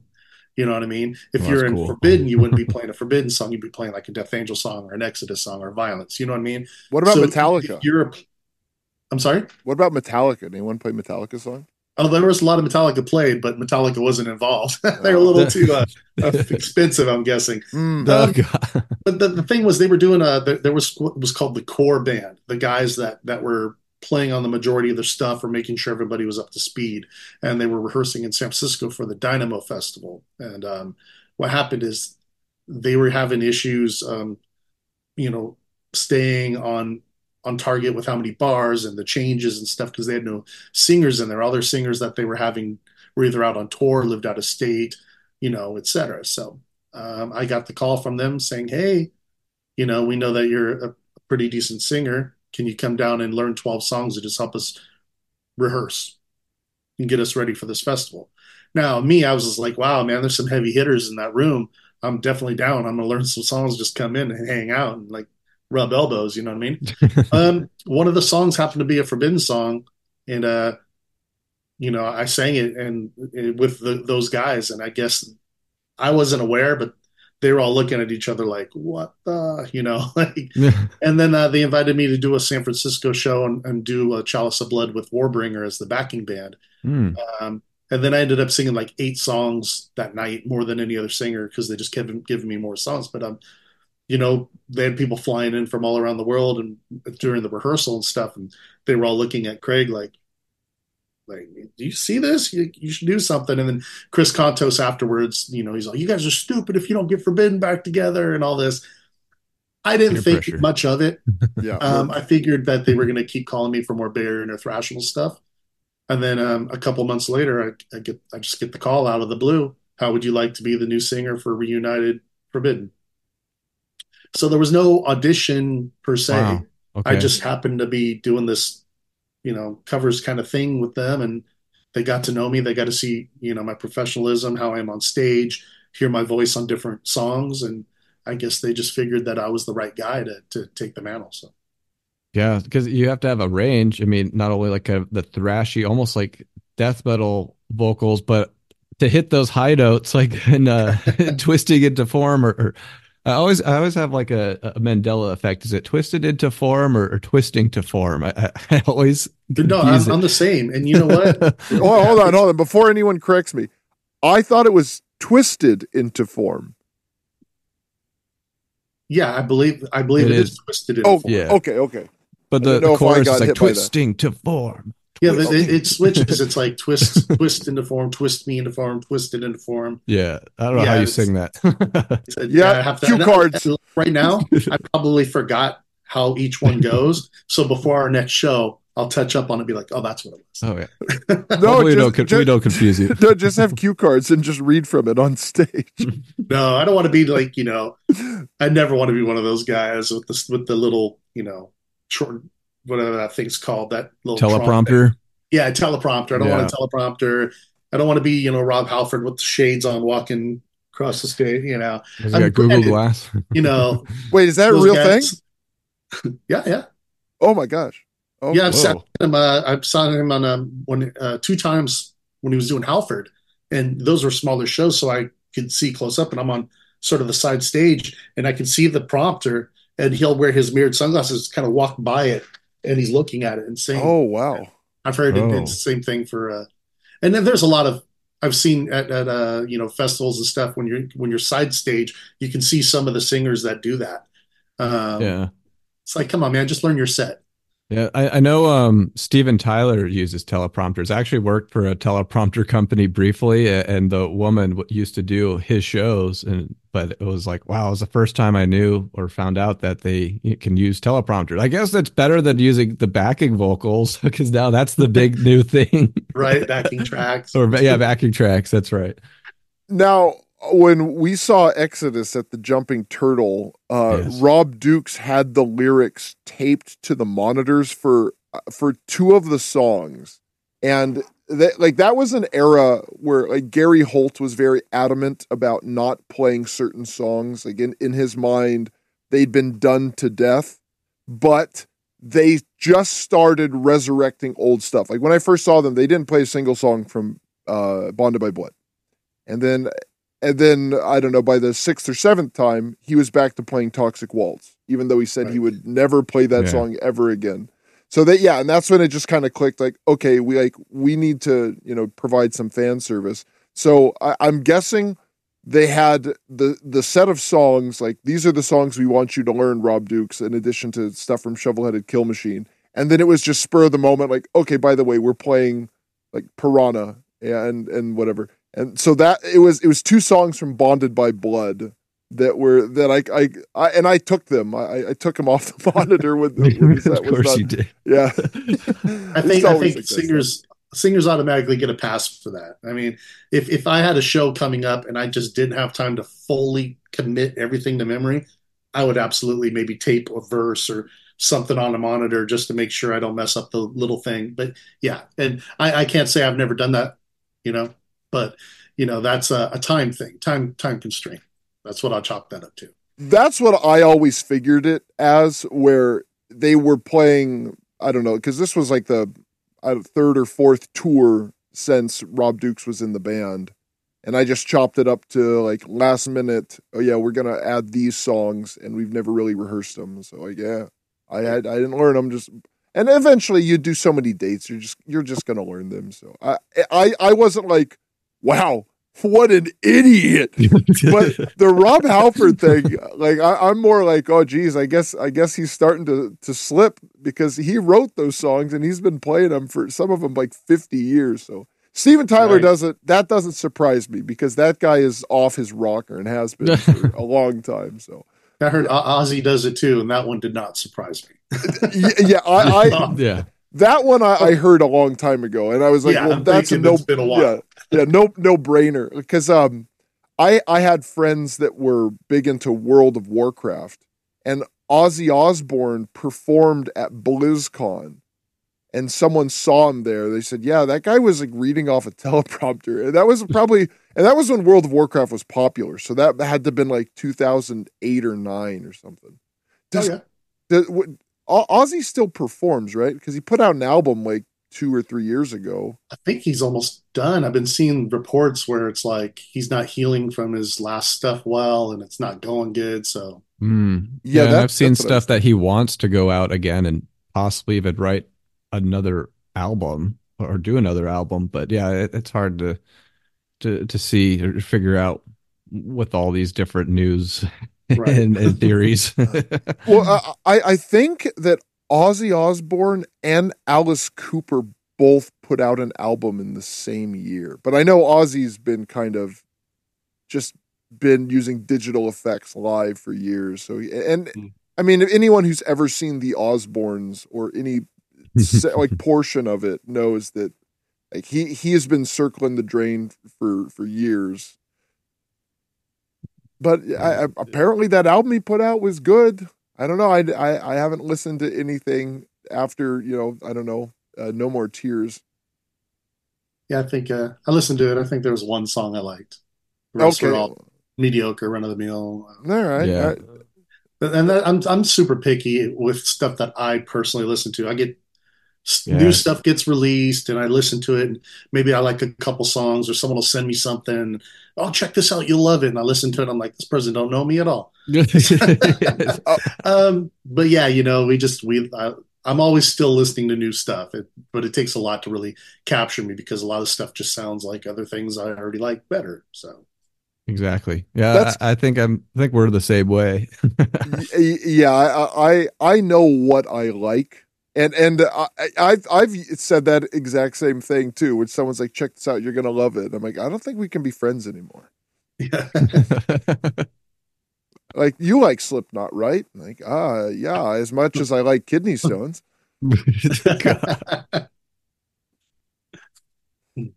What what what do you prefer doing? Is finding new stuff or or drawing from the, the old well? Um, God, you know what? I, I, if I had to have a preference, I would automatically go to. I like to listen to my top favorite bands. You know what I mean? Like the ones that that really do it for me. Anytime those songs come on, those are the ones you know. I'm not skipping to the next track. You know, and I'm always happy. Um, but I do love a good you know a good surprise. You know, I'll. You know, definitely we're the age of streaming. So when an album is released, I just add the whole album to my playlist, and I don't listen to it right away. I just put my stuff on shuffle and wait for songs to pop up. Mm-hmm. If it is good, it stays. If I don't like it, the thumbs get taken off or the check gets taken off, and it's it's out the list, and I don't ever listen to it again. So, um, so yeah, I'm always usually it's just it's it's the battle of the fittest, you know, that sticks with me. Well, what are yeah, we, your favorite bands? Yeah, uh, my my ultimate. So I I'm more of a power metal guy. Right. A lot of people will be, you know, especially Forbidden fans will be very surprised by that. Um, so my favorite my favorite band is a band out of Sweden called Evergrey. Super big fan of them. They have tons of albums. Great stuff. I like other power metal bands like Brainstorm, Primal Fear, Mystic Prophecy. I live in that kind of realm. I do like a lot of Scandinavian stuff like Soilwork, In Flames, Scar Cemetery. Big fan of that. Um, and then for thrash, I am a big thrash fan. I love bands like Testament, mm-hmm. uh, Onslaught, Creator, um, you know, Death Angel. So it's uh, a just depends. It's kitty, kitty. Like what I like. your, your cat are you, wants no, are, out. We, are, Are you Scandinavian? Uh, actually, I'm more like uh, English, Scottish. I, I got a little Swede, a little, I'm sorry, a little Norwegian on me, but okay. Mainly I'm like the island. I'm like, I'm the U K.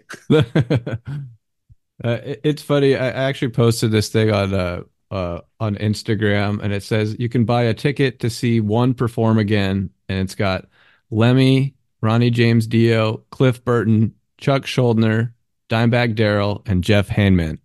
Um, who, who would you choose out of those? Oh, that, that one's uh, easy for me. It'd be Cliff Burton because I never actually got to see him in person live. Um, but if I were to pick a favorite that I I personally would like to see again, be Ronnie James Dio. Um, Death, I like a handful of Death songs, honestly, just a few off of different albums. Um, I'm I no one butcher me for this. I'm absolutely not a Motorhead fan. I don't like any Motorhead songs. I've even performed Ace of Spades live at a benefit thing. I just, as the kind of singer I am with the clean vocal and all, Lemmy's stuff just grates on. I, I love, I get that they're so influential and I respect everything they did and laid the foundation for a lot of bands. But me personally, the, they're not on my playlist whatsoever. And that- Slayer's another band that I knit, I, I pick songs off of albums. I'm not a huge Slayer fan. Um, I have seen them live, but you know, they, they fall lower on my thrash, you know, band list. Yeah, that's uh, people... that's crazy though. I just want to go back to that that not a single Motorhead song, because like that's that's how I am with the band Rush. Like I understand why people like Rush, and I acknowledge them as some of the best musicians as far as their ability to play songs and write songs. But yeah, and Geddy Lee's uh, vocals really turned me off. But there are there are a few songs that that I really really like, but. Because there, there's such a big variety in Rush that I was able to find the right. few that I like. And and it's it's crazy that it, Motorhead is a similar way. There's a lot of their songs that do sound like, yep, that's a Motorhead song. But I think they have a pretty good variety. It's probably more you don't like them, so you're not going to go through their discography and, and find the one you like. And I understand that. Yeah, I, I can. I would automatically say that I am guilty of not listening to every yeah, album yeah. or song, but I've yeah, that, heard that, yeah, that's a fine. lot. yeah, yeah, that, that's fine. It's like at, at a certain point, you know that you're not going to like a band. Like it, right. it's like I, like or, if, or I don't want to take the time to deep dive to find the few gems I might like. Yeah, right. I I, I guarantee right. that there'll be a few Motorhead songs you like, but how much time do you want to put into it not liking a band before you find something that you enjoy? Like like when I, I okay, like when I said I like Slipknot, like I like Kidney Stones, I'm sure that there might be a song or two that I could listen to, but I, I know enough about that band and that genre to know I'm I I'm not going to to dig through it. I mean, if some people like it, you know, you know, you, you can like them, you know, if you're stupid, but uh, I get what you're saying for sure. No. That's funny. Yeah, I'm I'm guilty of actually probably not listening to enough of Slayer. I know there are people's like Slayer, but you know, I'm like, well, I know Slayer what I like. is is the Oakland Raiders of thrash metal. Like people. People like them more for being Slayer and how Slayer. brutal their shows are. Right. I would if agree I went, with that one hundred percent. That is a killer analogy. my my favorite Slayer album is the punk album, Undisputed Attitude. Oh. Have you ever listened to that? I I think I did, and I didn't really care for it. Oh, it, it's so good. Like, no one does punk better than Slayer. It, it's That's so funny. good.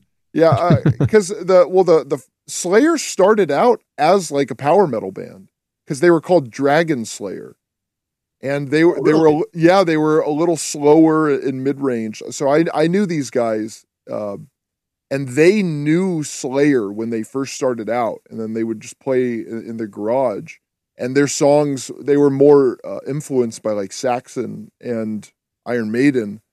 And at, at some point, they decided to just, you know, double the B P M, and then they became Slayer. Because the, the first Slayer album, it only has a few, like, really fast songs. Like, Show No Mercy and, and Rain and Blood are, are very different albums. It's it's almost like uh, like Kill 'Em All to uh, and Justice for All in terms of evolution of, of a band. But they, yeah, they, you can you can see how they really evolved. I think like Evil Has No Boundaries is is, is like the really fast one, and then on Hell Awaits it is Hell Awaits, but the, like Live Undead it is more uh, mid mid paced, and then Rain and Blood is like when you think of what is Slayer, it, it's Rain and Blood. Right, that's the first thing that comes to mind. Mm-hmm. Yeah. So yeah, they, yeah, they think- did they started out like a pretty mid mid paced like power metal band. Yeah, I think I'm a definitely like a Seasons in the Abyss era is my kind of Slayer, right around there. Yeah, uh, underrated album. They did no, a, meant- they did a oh, weird tour with Megadeth where they both played their albums that came out in ninety. Where Megadeth played Rest in Peace, which is like a no brainer. You want you know most people that like Megadeth would probably pick an album to play in entirety. I wouldn't. I wouldn't pick that one, but I wouldn't be unhappy that'd be my with number that. Two. Yeah, uh, that my uh, my number three actually. Oh, yeah. We'll have to go. Well, uh, let's let's do our top three. Let me hear your top it, three. I'll be well, it's top. It's Peace Sells, Killing Is My Business, then Rest in Peace. Mine are, mine's a little different. Mine is uh, Euthanasia. Ooh, because yeah, vocally I'm a singer, and that, that right. was just catchy enough. And then Rest in Peace, then Peace Sells. Okay. Yeah, yeah I, I I think everything up to Risk is, if that's your favorite Megadeth album, that's fine because it's all, I mean, it's weird to have cryptic writings for your favorite Megadeth album, but if you like it, you like it. Uh, it's got yeah. Some good, got some good songs. But, it does yeah, have good, good songs on yeah, it. It's got but, some good ones. But I, I actually go um, Peace Sells, Killing Is My Business, Rust in Peace, then uh, Dystopia. I put Dystopia. That, I, that had some good. That's some good songs. I put Dystopia over Countdown and So Far So Good So What. And I, I think the vocals on Euthanasia are, are his best. And I've kind of like said that's one of, I think it might be the my favorite like hard rock album because it's not really a thrash album, you know, but the, the mix and mastering is really good. The vocals are good. I actually don't really like the Atut, Atut Le Monde. I actually that, don't really like That's one of my it. least favorite on that album. Is it? I, yeah. I, it's good, like, but... Yeah, yeah, exactly. Like, the beginning's good, but then it kind of, you know... I mean, I get it that people are into it, especially, you know, in Europe it's or a, whatever. It's like anthem song, you know, or a stadium right. song, you know. It's, like, it's you put your lighter in the air. They haven't done that before. Yeah, I, I, I think my, my favorite is Addicted to Chaos. I was gonna say that's like one that's of their best songs. I think that song. that got me to play the drums. I'm like, oh okay, like I, I suck at the drums, but you know what? I'm gonna try and, and play it.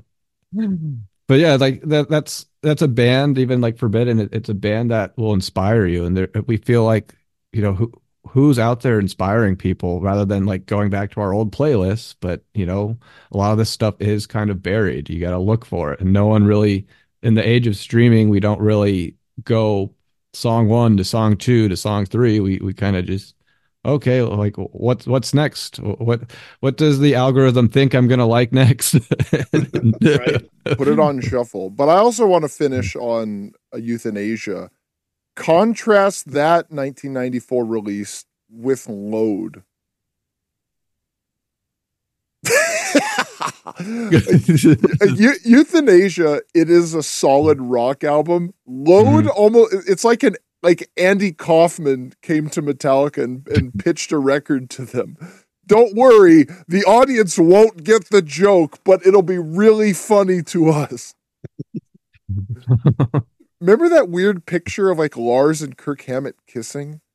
Oh no! Uh, yeah, I have that actually in, in one of my my stored uh, pictures to to post uh, on one of these uh, one of these days. Yeah, yeah, this is I, real. I wasn't sure if it was real or not. No, yeah, it's yeah. it's it, it's it's really weird. It was it was right after it was like right after the Black Album when they completely abandoned metal, and it's right when they they cut their hair. Or do you like Alice in Chains? Do I like what? Alice, uh, Alice in Al- Chains. Alice in Chains. I think. Is that Actually, what you say? I, I am.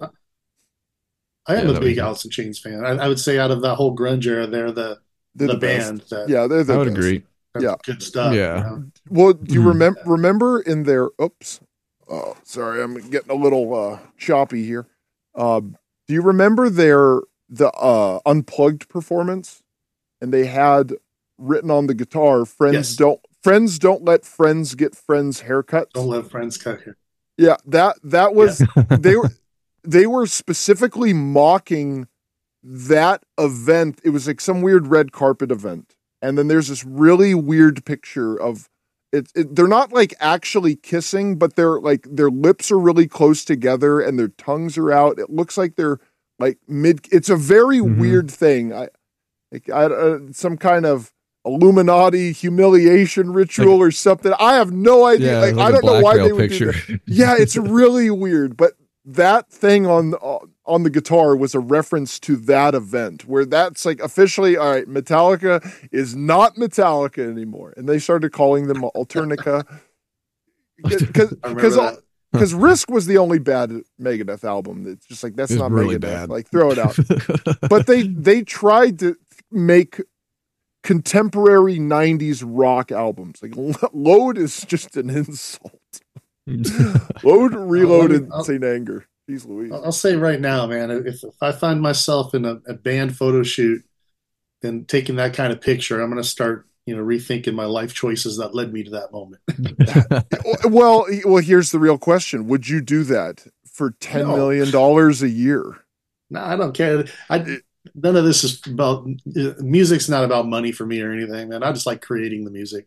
I actually like writing and recording and creating songs ten times more than I do performing. Hmm. Oh yeah, I get that. I, I, I yeah, I, I'm I'm currently working on, on a new record, and I always get distracted. Instead of actually recording it, I just like playing more stuff. I'm like updating the songs, where I, and I'll do that for like three hours. I'm like, I should have just been recording. Like, what am I doing? Like, I, I'm gonna throw ninety percent of this out anyway. But it is more no. fun to put everything together. I get it. My last solo album, I, I mean, I started it like eight years earlier. Wow. The first couple songs. So, you know, you know, sometimes yeah. you, you just take your time, you get it just the way you want it, you know? Yeah. It took uh, A C fifteen years to put his, out his uh, debut album. So it did. Yeah. Yeah. And, it is uh, available so, for anyone who so, wants to listen. So Norman, what, what other instruments do you play? Play nothing. Okay. I have, I have no no musical talent as far as that. But what's funny is in all my other projects and stuff, I'm uh, they they call me the gatekeeper. Basically, they send me the songs, and I even though I don't play anything, I totally will restructure the song. I'll hibachi mm-hmm. it, put it together. I'll take they they they tease me because they say that I like the Frankenstein ideas. So I'll take their songs. They'll be in different guitar tunings, different tempo speeds. I'll slow them, and I'll just piece them together. I'll be like, re-record it that way. And, oh, interesting. Yeah, and they they give, you know, in Skinner, since it's my solo stuff, I do that. In my band Divine, they give me full reign. So every song you hear, it's, you know, me at the end going, I want it this way. Um, so, yeah, it's uh, Forbidden will be a different different monster altogether because they write everything, and uh, I'm just going to listen to what they present and then work with Craig on melodies and lyrics. So uh, I don't see myself doing a lot of hibachiing. I don't want to mess too much with the original uh, Forbidden formula, so to speak. Right. You, yeah, I, that makes I, sense. I, I, I'm going to guess you don't like punk music. Yeah. So what's funny is, you know, we got like Kontos and those guys, they're big crossover, you know, from back in the day. I'm a little younger than the rest of them. Um, and I never really got into punk. I mean, there's a couple handful of bands, you know, like some Bad Brains or maybe some Agnostic Front, like a little bit, but, you know, Bad Religion. But I'm not never... Never became a big punk fan. No. Well, well, are you, do you like Dead Kennedys? I don't even know if I've heard any Dead Kennedys. Okay. Well, the only reason I bring that up is the the singer Jello Biafra. He had that approach with uh, lyric writing, where he would like write the lyrics down, and then he would just kind of think like, oh, you know, maybe if this moved here, or like he would just like move the like the verses around, and then that was kind of his process. Like he would, you, you know, they're. East Bay Ray writes a song, and so he would write the lyrics and like, uh, I don't know if I like this. And then all he would do is just move things around, which I thought was an interesting process for, for lyric writing. Yeah, I do it a lot. So. Wow. You know, I'm a, a curiosity is getting the best of me. How was your first Forbidden like performance or show, like official, you know, you're part of the band and like, this is like, do you still get nervous? Do you have to throw up in a bucket before? You know, no, I'm it doesn't so, have to be a bucket. Oh, okay. So here's the thing. Pe- people close to only those that are really close to me or in bands with me really know this. Um, I'm kind of like the anti-nervous guy. So before shows and rehearsals and things, I'm literally falling asleep. Like, I don't Oh, know if my wow. body knows that I'm going to exert energy and it's just sort of shutting down. But literally, like, you know, I'll be backstage just like this. You know, they're like, "You all right?" I'm like, "Yeah," to use an app. And then I'll walk it on stage and I'll hear that first snare hit or something. I'm like, "Let's go." You know, I'm up. It's just, um, so I don't really That's get wild. nervous. I, I never have. I, I've just been that guy, you know, from when my first show in high school. Just, I just didn't have any knowledge of anything. I just walked out there and heading, just going for it. So, uh, yeah, I don't, don't really get nerves. Um, even my first, uh, forbidden, So the first two Forbidden shows were, the first one was um, uh, under a ba- um, under the moniker Twisted into Evil. Hmm. It was maybe one hundred fifty people or so. It was really small, V I P. Um, no one had heard me do anything. So came out, killed it. Place was way too hot. Then we went over to uh, Belgium, and there was another small little V I P show before our first festival. And then, of course, my third show was the you know big festival with the pyro mm-hmm. and crowd and all that. Um, but no nerves, man. I just went to work. So, how many people at that wow, festival? Okay, yeah, you. Uh... Uh, they said it was between fifteen and thirty thousand. Oh, jeez. Yeah, it no. was cool. Like, I mean, I I remember getting my my in-ear pack going, and I just kind of looked out, and I was like, "Oh, cool," you know. A good showing. Yeah, I'm like, hey, right on. Whatever, just, you know. But when I hit the stage, I'm I'm very much uh. going through the motions is the right term and the wrong term. It's like I, when I say I'm going through the motions, I'm making sure I'm on my marks. I'm making sure I know what lyric is coming next. You know, I'm, I'm putting in, I'm doing what I need to do. But at the same time, you know, it's not, I'm not just going through the motions. You know what I mean? It, it's, uh, but I, I don't know any, any other way to say it. You know, I'm just doing what I need to do and I'm enjoying myself, but I'm making sure I'm on as on as I can be vocally and, and on beat and everything. So. Wow. You would, yeah, when would you uh, say A C and I used to play shows. Uh, I was just gonna say, would you say you're just prepared? Oh, you, yeah, yeah. yeah that, uh, I overly prepared. That's what I was just gonna say. Just oh, okay, yeah. Well, I, I would just say like when when A C and I used to play shows in, in the band we were in, fifteen, twenty years ago, however long it was, and I was the drummer. I would literally get so anxious, like I'm just like just trying to set up the drums and the drum rack, and I'm like, oh my gosh, I just feel sick to my stomach. But once we once we actually just everything was set up and I was out there sitting on the drums, I was fine. I mean, I wasn't that good of a drummer, but at least Who wasn't cares? gonna throw up or something. But it I get I, I get that. It sounds to me more like uh in, in correct me if I'm wrong, the only time I would say I, I do get a little nervous is I'm nervous about my gear. I'm nervous is all my stuff working. So maybe that's, it's more of, is all your drums set up right? Is everything going to work properly? Maybe, I don't know. Could have, yeah. But for me, or, that's the only thing that, that I get a little nervous about because I don't really know gear. I just know I have my wireless stuff and everything, and I just want to make sure it works and I can hear myself, and that way I can just do what I need to do. So, yeah. So I guess that's kind of out of your control, you know, making sure, hey, plug right. this in and make sure this works. yeah. The, the control freak in me does not like that.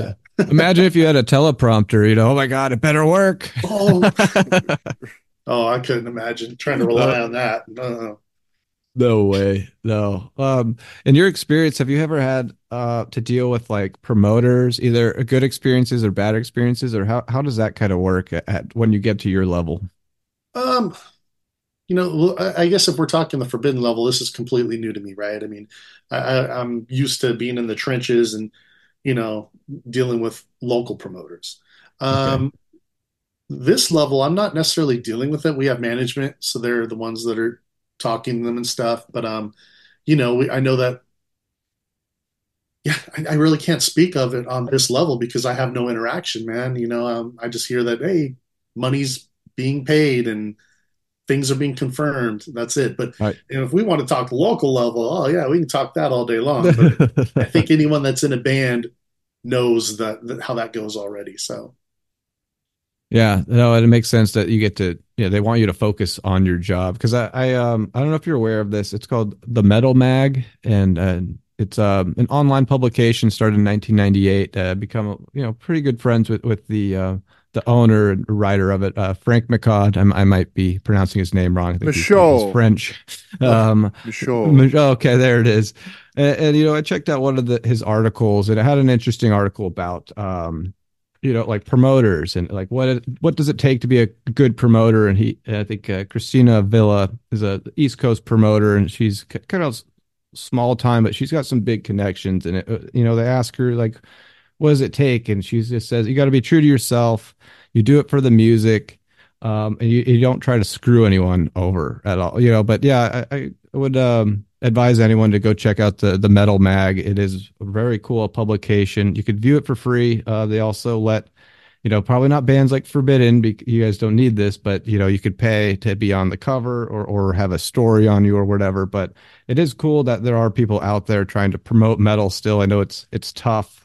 It's not in the topping the charts as it once was, but, and it should be, because it is the, the best type of music. But, but yeah, I just wanted to, to talk about that. If you had ever, ever uh, heard about that magazine publication, you know, I'm pretty sure that I have, I'm pretty sure that I've been in it um, because it sounds super familiar. Um, but then, you know, I've been in, you know, my, my little career, I've been in a lot of bands through over the years. So I think maybe in my Magic of Days or something, we might have been in that. So. Okay, well, I'll, I'll I'll look through it again and see if I could find you. I thought you were I thought you were going to say you've been in a lot of magazines. I was going to ask you to list them. Oh no, no idea. Like I mean, Blue, Blue Boy I, I've magazine saved some in like a little. What? Is it like Blue Boy magazines? Oh, okay.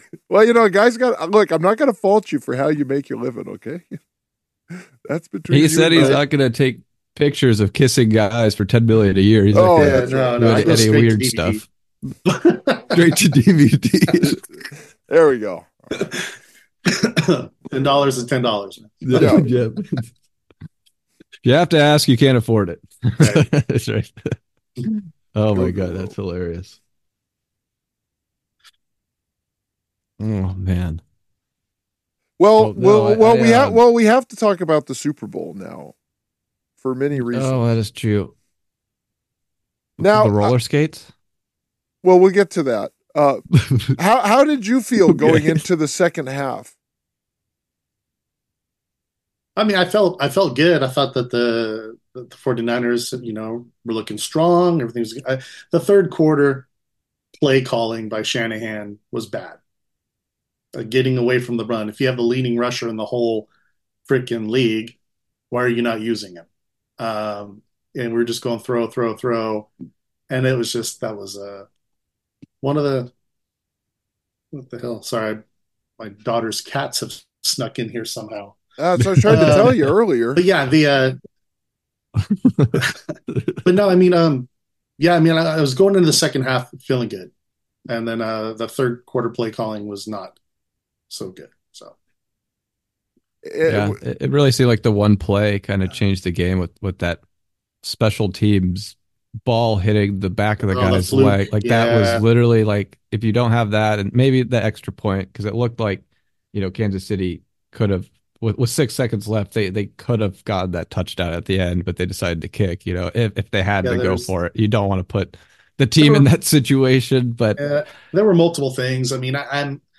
I've been, you know, I've seen other, I mean, I've been a Niner fan since uh, eighty-four, so I've seen a lot of ups and downs, but uh, this game, I walked away, I wasn't too pissed off. I wasn't butthurt or anything. I was just like, you know what, all in all, I thought it was a clean game. I didn't see a whole lot of like, oh, this should have been called and that, mm-hmm. you know. Um, it, it is what it is. I mean, I could be one of those guys going, you know, they should have never changed the overtime rule. The Niners would have won already. You know, yeah, I'm not yeah. going to go through all that. You know, we, we had a we had a good season. It, it was a, it was a really good game overall, like Super Bowl wise. I mean, um, sure, some things could have been changed. There, you know, I, I totally hate our kicker. I hope he's not back next year. He was inconsistent all all season. But uh, you know, we all start at zero zero next year, so. That's true. Well, the one thing I think there's that, hope out there. The one thing that I think that could have been changed was the halftime show. Now, here's the thing: I, I, I, um, I watched the Super Bowl, and uh, when the halftime show came on, I, I watched it with one person that was into it, and everyone else did not seem to care. And I I thought it was pretty bad. And I found an article that actually said it was really bad. And it wasn't like, you know, Metal Devastation, because obviously anyone from our our perspective would, would say like that, you know, that wasn't good. But, you know, that's kind of to be expected. But it was it was from like Variety or something. It, it, it was some some like prestigious outlet that you think would like it. But mm-hmm. to me, it's funny. It's like they're saying it's bad. How? But how do you know if it's good? It's, it's always the same, man. It's just a whole bunch of backup yeah. dancers, some lip syncing with some regular on mic singing, and then you know, and then what? If there's any instruments, they're completely like not really plugged in, and it's well, it, you know. Well, see, and that's the thing because I was watching it with these people, and then they were, and it was like, it was, there some of them were older, and and they're like, are they singing or are they lip syncing? And I was like, at this point, one hundred percent they're lip syncing. Now, there was one moment where uh, the girl playing the piano, her voice cracked. Cracked, yeah. And they edited it out of the YouTube. Yeah, no saw that, I saw that today. I was like, wow, come on. Yeah, so so I guess that that was real. You probably don't edit in a voice crack to to edit it out later, so... Uh, and that's why I'm convinced most of them do lip sync because stuff like that happens. Yeah. Do you remember a few years ago, um, Mariah Carey had some kind of some some issue with the, with her microphone effects, and she just she sounded so terrible. It was I it think was that was a it was like a Times Square thing. Right? Yeah, yeah, it was somewhere in New York. I couldn't. I don't yeah. know if it's New Year's Eve or it's Christmas, but it was something yeah, like that. Exactly, it was mm. something like that. Yeah, I remember that. Yeah. But you you only know about it because it was so bad, and and I I think that's that's most artists, and, and we've talked about this a lot. Uh, I think that there is going to be a uh, Milli Vanillification of artists in the future. I, I think it's they're going to find someone that looks good, and they're going to have A I make their songs, and then and that's that's what it's it's going to be, because it's it's hard to sing on stage. It, it's not easy, especially if you're singing well. And it, and if you throw in like doing flips and dancing and all that. And going it, on roller skates. Yeah. yeah all, all that. It really wins you. And it, and these, if you think that these people are actually singing when almost none of them have musical talent, like there are a few of them that, that do like, Lady Gaga does have musical talent. I mean, I think she's a demon witch that that lures children to her gingerbread house. But I, I think she's actually performing. But most of them, like, especially when you get to people like Cher or Madonna now, like, there's there's no way that isn't a backup track. Right. Now, yeah. uh, you go ahead. Sorry. I was going to say, I mean, like, you know, the only person I can think of that I've seen live that literally is running all over the place and still in key and stuff. Bruce, Bruce Dickinson? Dickinson? Yeah. Yeah. I mean, yeah. And, and shooting flamethrowers and stuff. I'm like, how is he? I mean, that guy must be in shape. Well, he flies their plane. So he, yeah, writes, he writes kids' books. He does everything. He fences. He's a, oh, yeah, yeah. I forgot about that. He's, He's like, a historian. Uh, yeah. Yeah. I believe it. See, the, and these, it contrasts him with these other people who are like, well, Uh, well, Chris Brown's a felon or something, you know, it's like, you know, two sides of the, you know, the same coin, right? Now, yeah. I, I I believe you have some lyrics in front of you uh, about your favorite uh, football team. Would oh, you? Yeah. The new forty-niner anthem for, for the year. Yeah, if, you, if you'd like to go ahead and, and read these to, to the folks. And what what's the name of this song? It says that it's uh, called "Do It for the Bay." Okay, yeah. uh, well that well that sounds proactive. By, by Saweetie and Pilo. Oh, those are good names. All right, sure. Yeah, so go, All go right. ahead. Let me do the best I can here. You ain't you ain't gonna ask who I do it for. Hoo hoo, whole, uh, it's either hoo hoo or ho ho, but it's spelled hoo hoo. Whole team iced up, dipped in that red and gold. Wah, wah, wah, bang, bang. Wah, wah, wah, Niner gang. Icy. Wah, wah, wah, bang, bang. Wah, wah, wah, Niner game. Okay, okay, okay, okay. Okay, okay, okay, okay. Okay, you ain't got to ask who I do it for. Whole team iced up dip in that red and gold I E. Got a lot of sauce like it's pasta. Pretty little face, and I'm stacked like the Rasta. Clap, clap, clap for the best in the world. Tap, tap, tap, tap in with your girl. Whole, whole gang run it up. We West Side throw it up. Got the ops moving out the way when we pulling up. Do your, do your dance. Do your dance. We just came through the end zone again. What you standing on? Real big business. City of the Dubs. You know we still winning. I know that's right. Now, did you just have a stroke, or are you going to read the lyrics? I don't know what that was, man. Yeah, when you started out, like it sound like that is what people on a street corner that ramble to themselves sound like.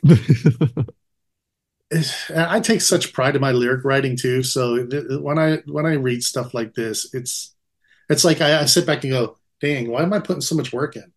Right? Yeah. Well, the yeah. the most shocking thing about this is it was probably written by at least six people.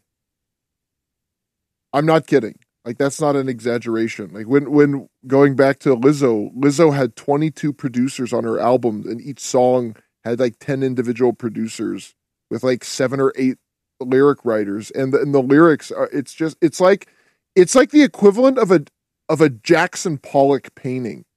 It, it's just like, it's, it's words just there. They don't mean anything. It's, it's, it's barely a language. I have no idea what's going on. And when you have a beat set to it, you, like, you know, people, you know, they tap their feet or, you know, nod their head, but they don't know what's being said. But I remember. Most the, and most of the time the beat's the same as a million other of those songs. So. Yep. Oh, yeah. Yep. And, and that's why I, I'm so convinced that it's just going to be A I songs, because it, they, it all sounds the same anyways. So there's no reason to make anything new because nobody cares. But right. And you actually, if, if, then you don't even need you don't even need bands and musicians, because the D J can do it. Exactly. That that's that's what I'm saying is the the Milli Vanillification, where you're just going to have someone come out and then they're just going to be the face of it, and no one. It's going to be secret. No one. No one's going to know, and then they're just going to have like two or three producers that are just going to use some A I program, make the songs, and well, there you go. Uh, there and this person's just going to go up and they'll teach them to dance, and they'll put on their wacky costumes and rollerblade and whatever stupid things that people pretend no, is like a that. show. Yeah, that was, yeah. It, it, it's embarrassing that this is, uh, this is what's passing for performances, because it, it's something different, but different doesn't always mean good. At a certain point, you do need to break away to, for the for the sake of, of keeping something fresh, but going too far from a norm, well, that that's a whole new problem. Because I'm looking at that as someone, I, I consider myself a pretty normal guy. Like, I, you know, I like things that I think are pretty normal. I, I like some weird stuff, you know, with an asterisk next to it. But this is like this is more like this is beyond weird to me. Like, they're they're wearing like the dodgeball costumes and rollerblading, and like Usher's like stripping, and I'm like Ludacris coming out. Yeah, I'm like, is this what football fans want? Like, that was my my question the whole time. Because going back to like the Who played, that Elton John and um, uh, Paul McCartney, Prince, I think. Prince, yeah, and uh, like uh, there, there's a lot of that stuff like. Prince is a very unique artist, but he has a lot of very accessible stuff. Like, same with Paul McCartney, Elton John, The Who. But this stuff, I just, I don't understand how anyone that's not a, a like an eleven year old that just likes whatever you put in front of them gets any enjoyment out of. He, I guess he's Cannon a big so Usher. Yeah, I, I like, I like wearing dodgeball uniforms and rollerblading, man. That's what I was thinking. Like, Roller, oh gosh, rollerblading be, be uh, between a guy's legs. Like, like I said, twenty bucks is twenty bucks. Exactly. a, a, a man, a man's got a got a Better make a living feed, somehow. He's got to feed his family. All right. Yeah, there you go. All right. That sells out the forum. It does. Um, and whatever the, the Vegas Sphere or whatever that stadium's called. Right. Well, we, we are, we are approaching the end, and uh, Norman, this has been a blast. Oh yeah, man. I, I, I had a good time. It was like, you know, I do interviews all the time, but it's like, you can tell they got all these questions queued up and stuff. And those ones I'm always like, okay, let's answer these same things over and over. I like stuff like this where it's more like you're just hanging with your buds talking music. Yeah. Well, I, I want to talk about your He-Man toys. That's what I'm mostly interested in. uh, oh, uh, do you do you like the, the He-Man movie? Oh God! So I was a, I was a huge fan at the time. I must have been like twelve or something when it came out, and I remember going to see that, and I left there going, "What did they do?" Like I was so disappointed. I uh, I, I know they've been, you know, for like almost a decade they've been planning a new movie, but the only thing they ever released was a a picture of a like Battle Cat, and it looked like really cool. Like I was like, wow, that looks realistic. And but they keep losing, you know, directors and actors, and I don't know. They're probably well, that's why they're probably putting this Netflix stuff out just to see if there is a, a market for it. Right. But, Not yeah, just that, they started redoing all the to- all the, like the old toys. They have these retro release, yeah. And those things are selling crazy too. So, we'll, well, well b- before before we, we do our, our final goodbyes and plugs, um, who is your favorite uh, He-Man toy? Uh, when I was a kid, it was, it was oh, yeah. a guy called Cyclone. You oh, could yeah. basically on his waist there was a thing in the back that you would spin, and his arms would spin around. So oh, like you cool. know, I would just be like wham and knock all the other dudes down. So he he was just like. I don't know. He was he was really cool. do you like do you like Too Bad? Too Bad's cool. I got him right behind me as well. How you know, about he had little arms that would pull back and yeah, punch. yeah. yeah. How, how about Stinkor? Uh, my whole cabinet behind me still smells like him because I got a good one in there that has all of its smell. So every time I open it up, it has that pepper smell. Heck yeah! yeah. St- Stinkor's my favorite. just just be, just for the novelty, right? All right, uh, uh, so Norman, is there anything that you'd like to plug? Uh, you know what? Uh, the one-stop shop uh, for anything me is uh, my website. It's norman skinner dot net. Um, not a lot of forbidden stuff on there yet, just one uh, video of of one of our performances because, you know, it's still all new. But, you know, there's playlists on there of uh, almost everything I've released. Um, I think I've released like sixteen, seventeen albums in my career. So, nice. um you know, lots of music videos from other bands, um, and all the socials. So it's it's one way to get to all my other, like, you know, my Instagram, my Facebook, my YouTubes, all the band pages, because everything can be accessed through that website. Um, and other than that, the latest release for me would be my latest solo album, The Dark Design. Um, I'm still trying to push it because it got released, and then like two weeks later, they announced I was in Forbidden. So the news just kind of mm. got... if you can imagine. Yeah. Uh, so yeah, my new album, The Dark Design's out. It's really cool. I worked long and hard on that one, so very proud of it. Um, it got a couple uh, Album of the Year awards for uh, wow, twenty twenty-three, which was awesome. Um, considering I was worried what people were going to think about it with its different styles and everything, but seems people get it. They're like, "This is a good album." So yeah, it's different, but I really liked. I really liked the song "In Silence." That song was oh, that's my favorite rock. Off of uh, that was my is first it? single yeah. I released off. I was like, "Oh, that's got to be the main oh, it was single. good." Yeah, yeah. yeah.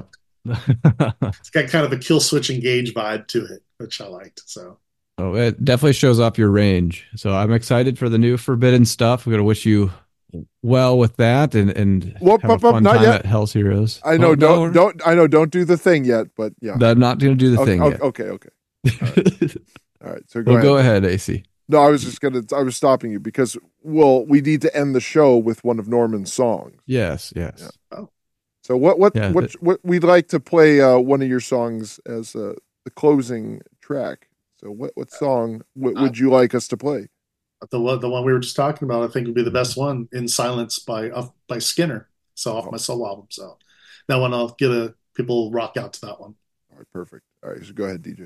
Excellent, and and we'll put um, any links you want in our description so everyone can find you uh, and check that out. It's amazing stuff. Like you said, you got sixteen, seventeen albums to choose from. So go, go check out Norman. And Norman, again, thank you so much for your time and, and professionalism. I know we were scheduled a different time, and we really appreciate you just, just, uh, just helping us out. Uh, yeah, please stay in touch and come back on anytime. And definitely with, with your, your travels and everything, please, um, and everyone else out there, please stay safe out there.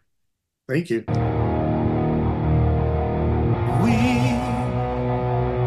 Each other regress, breathe deep, we're lost in silence.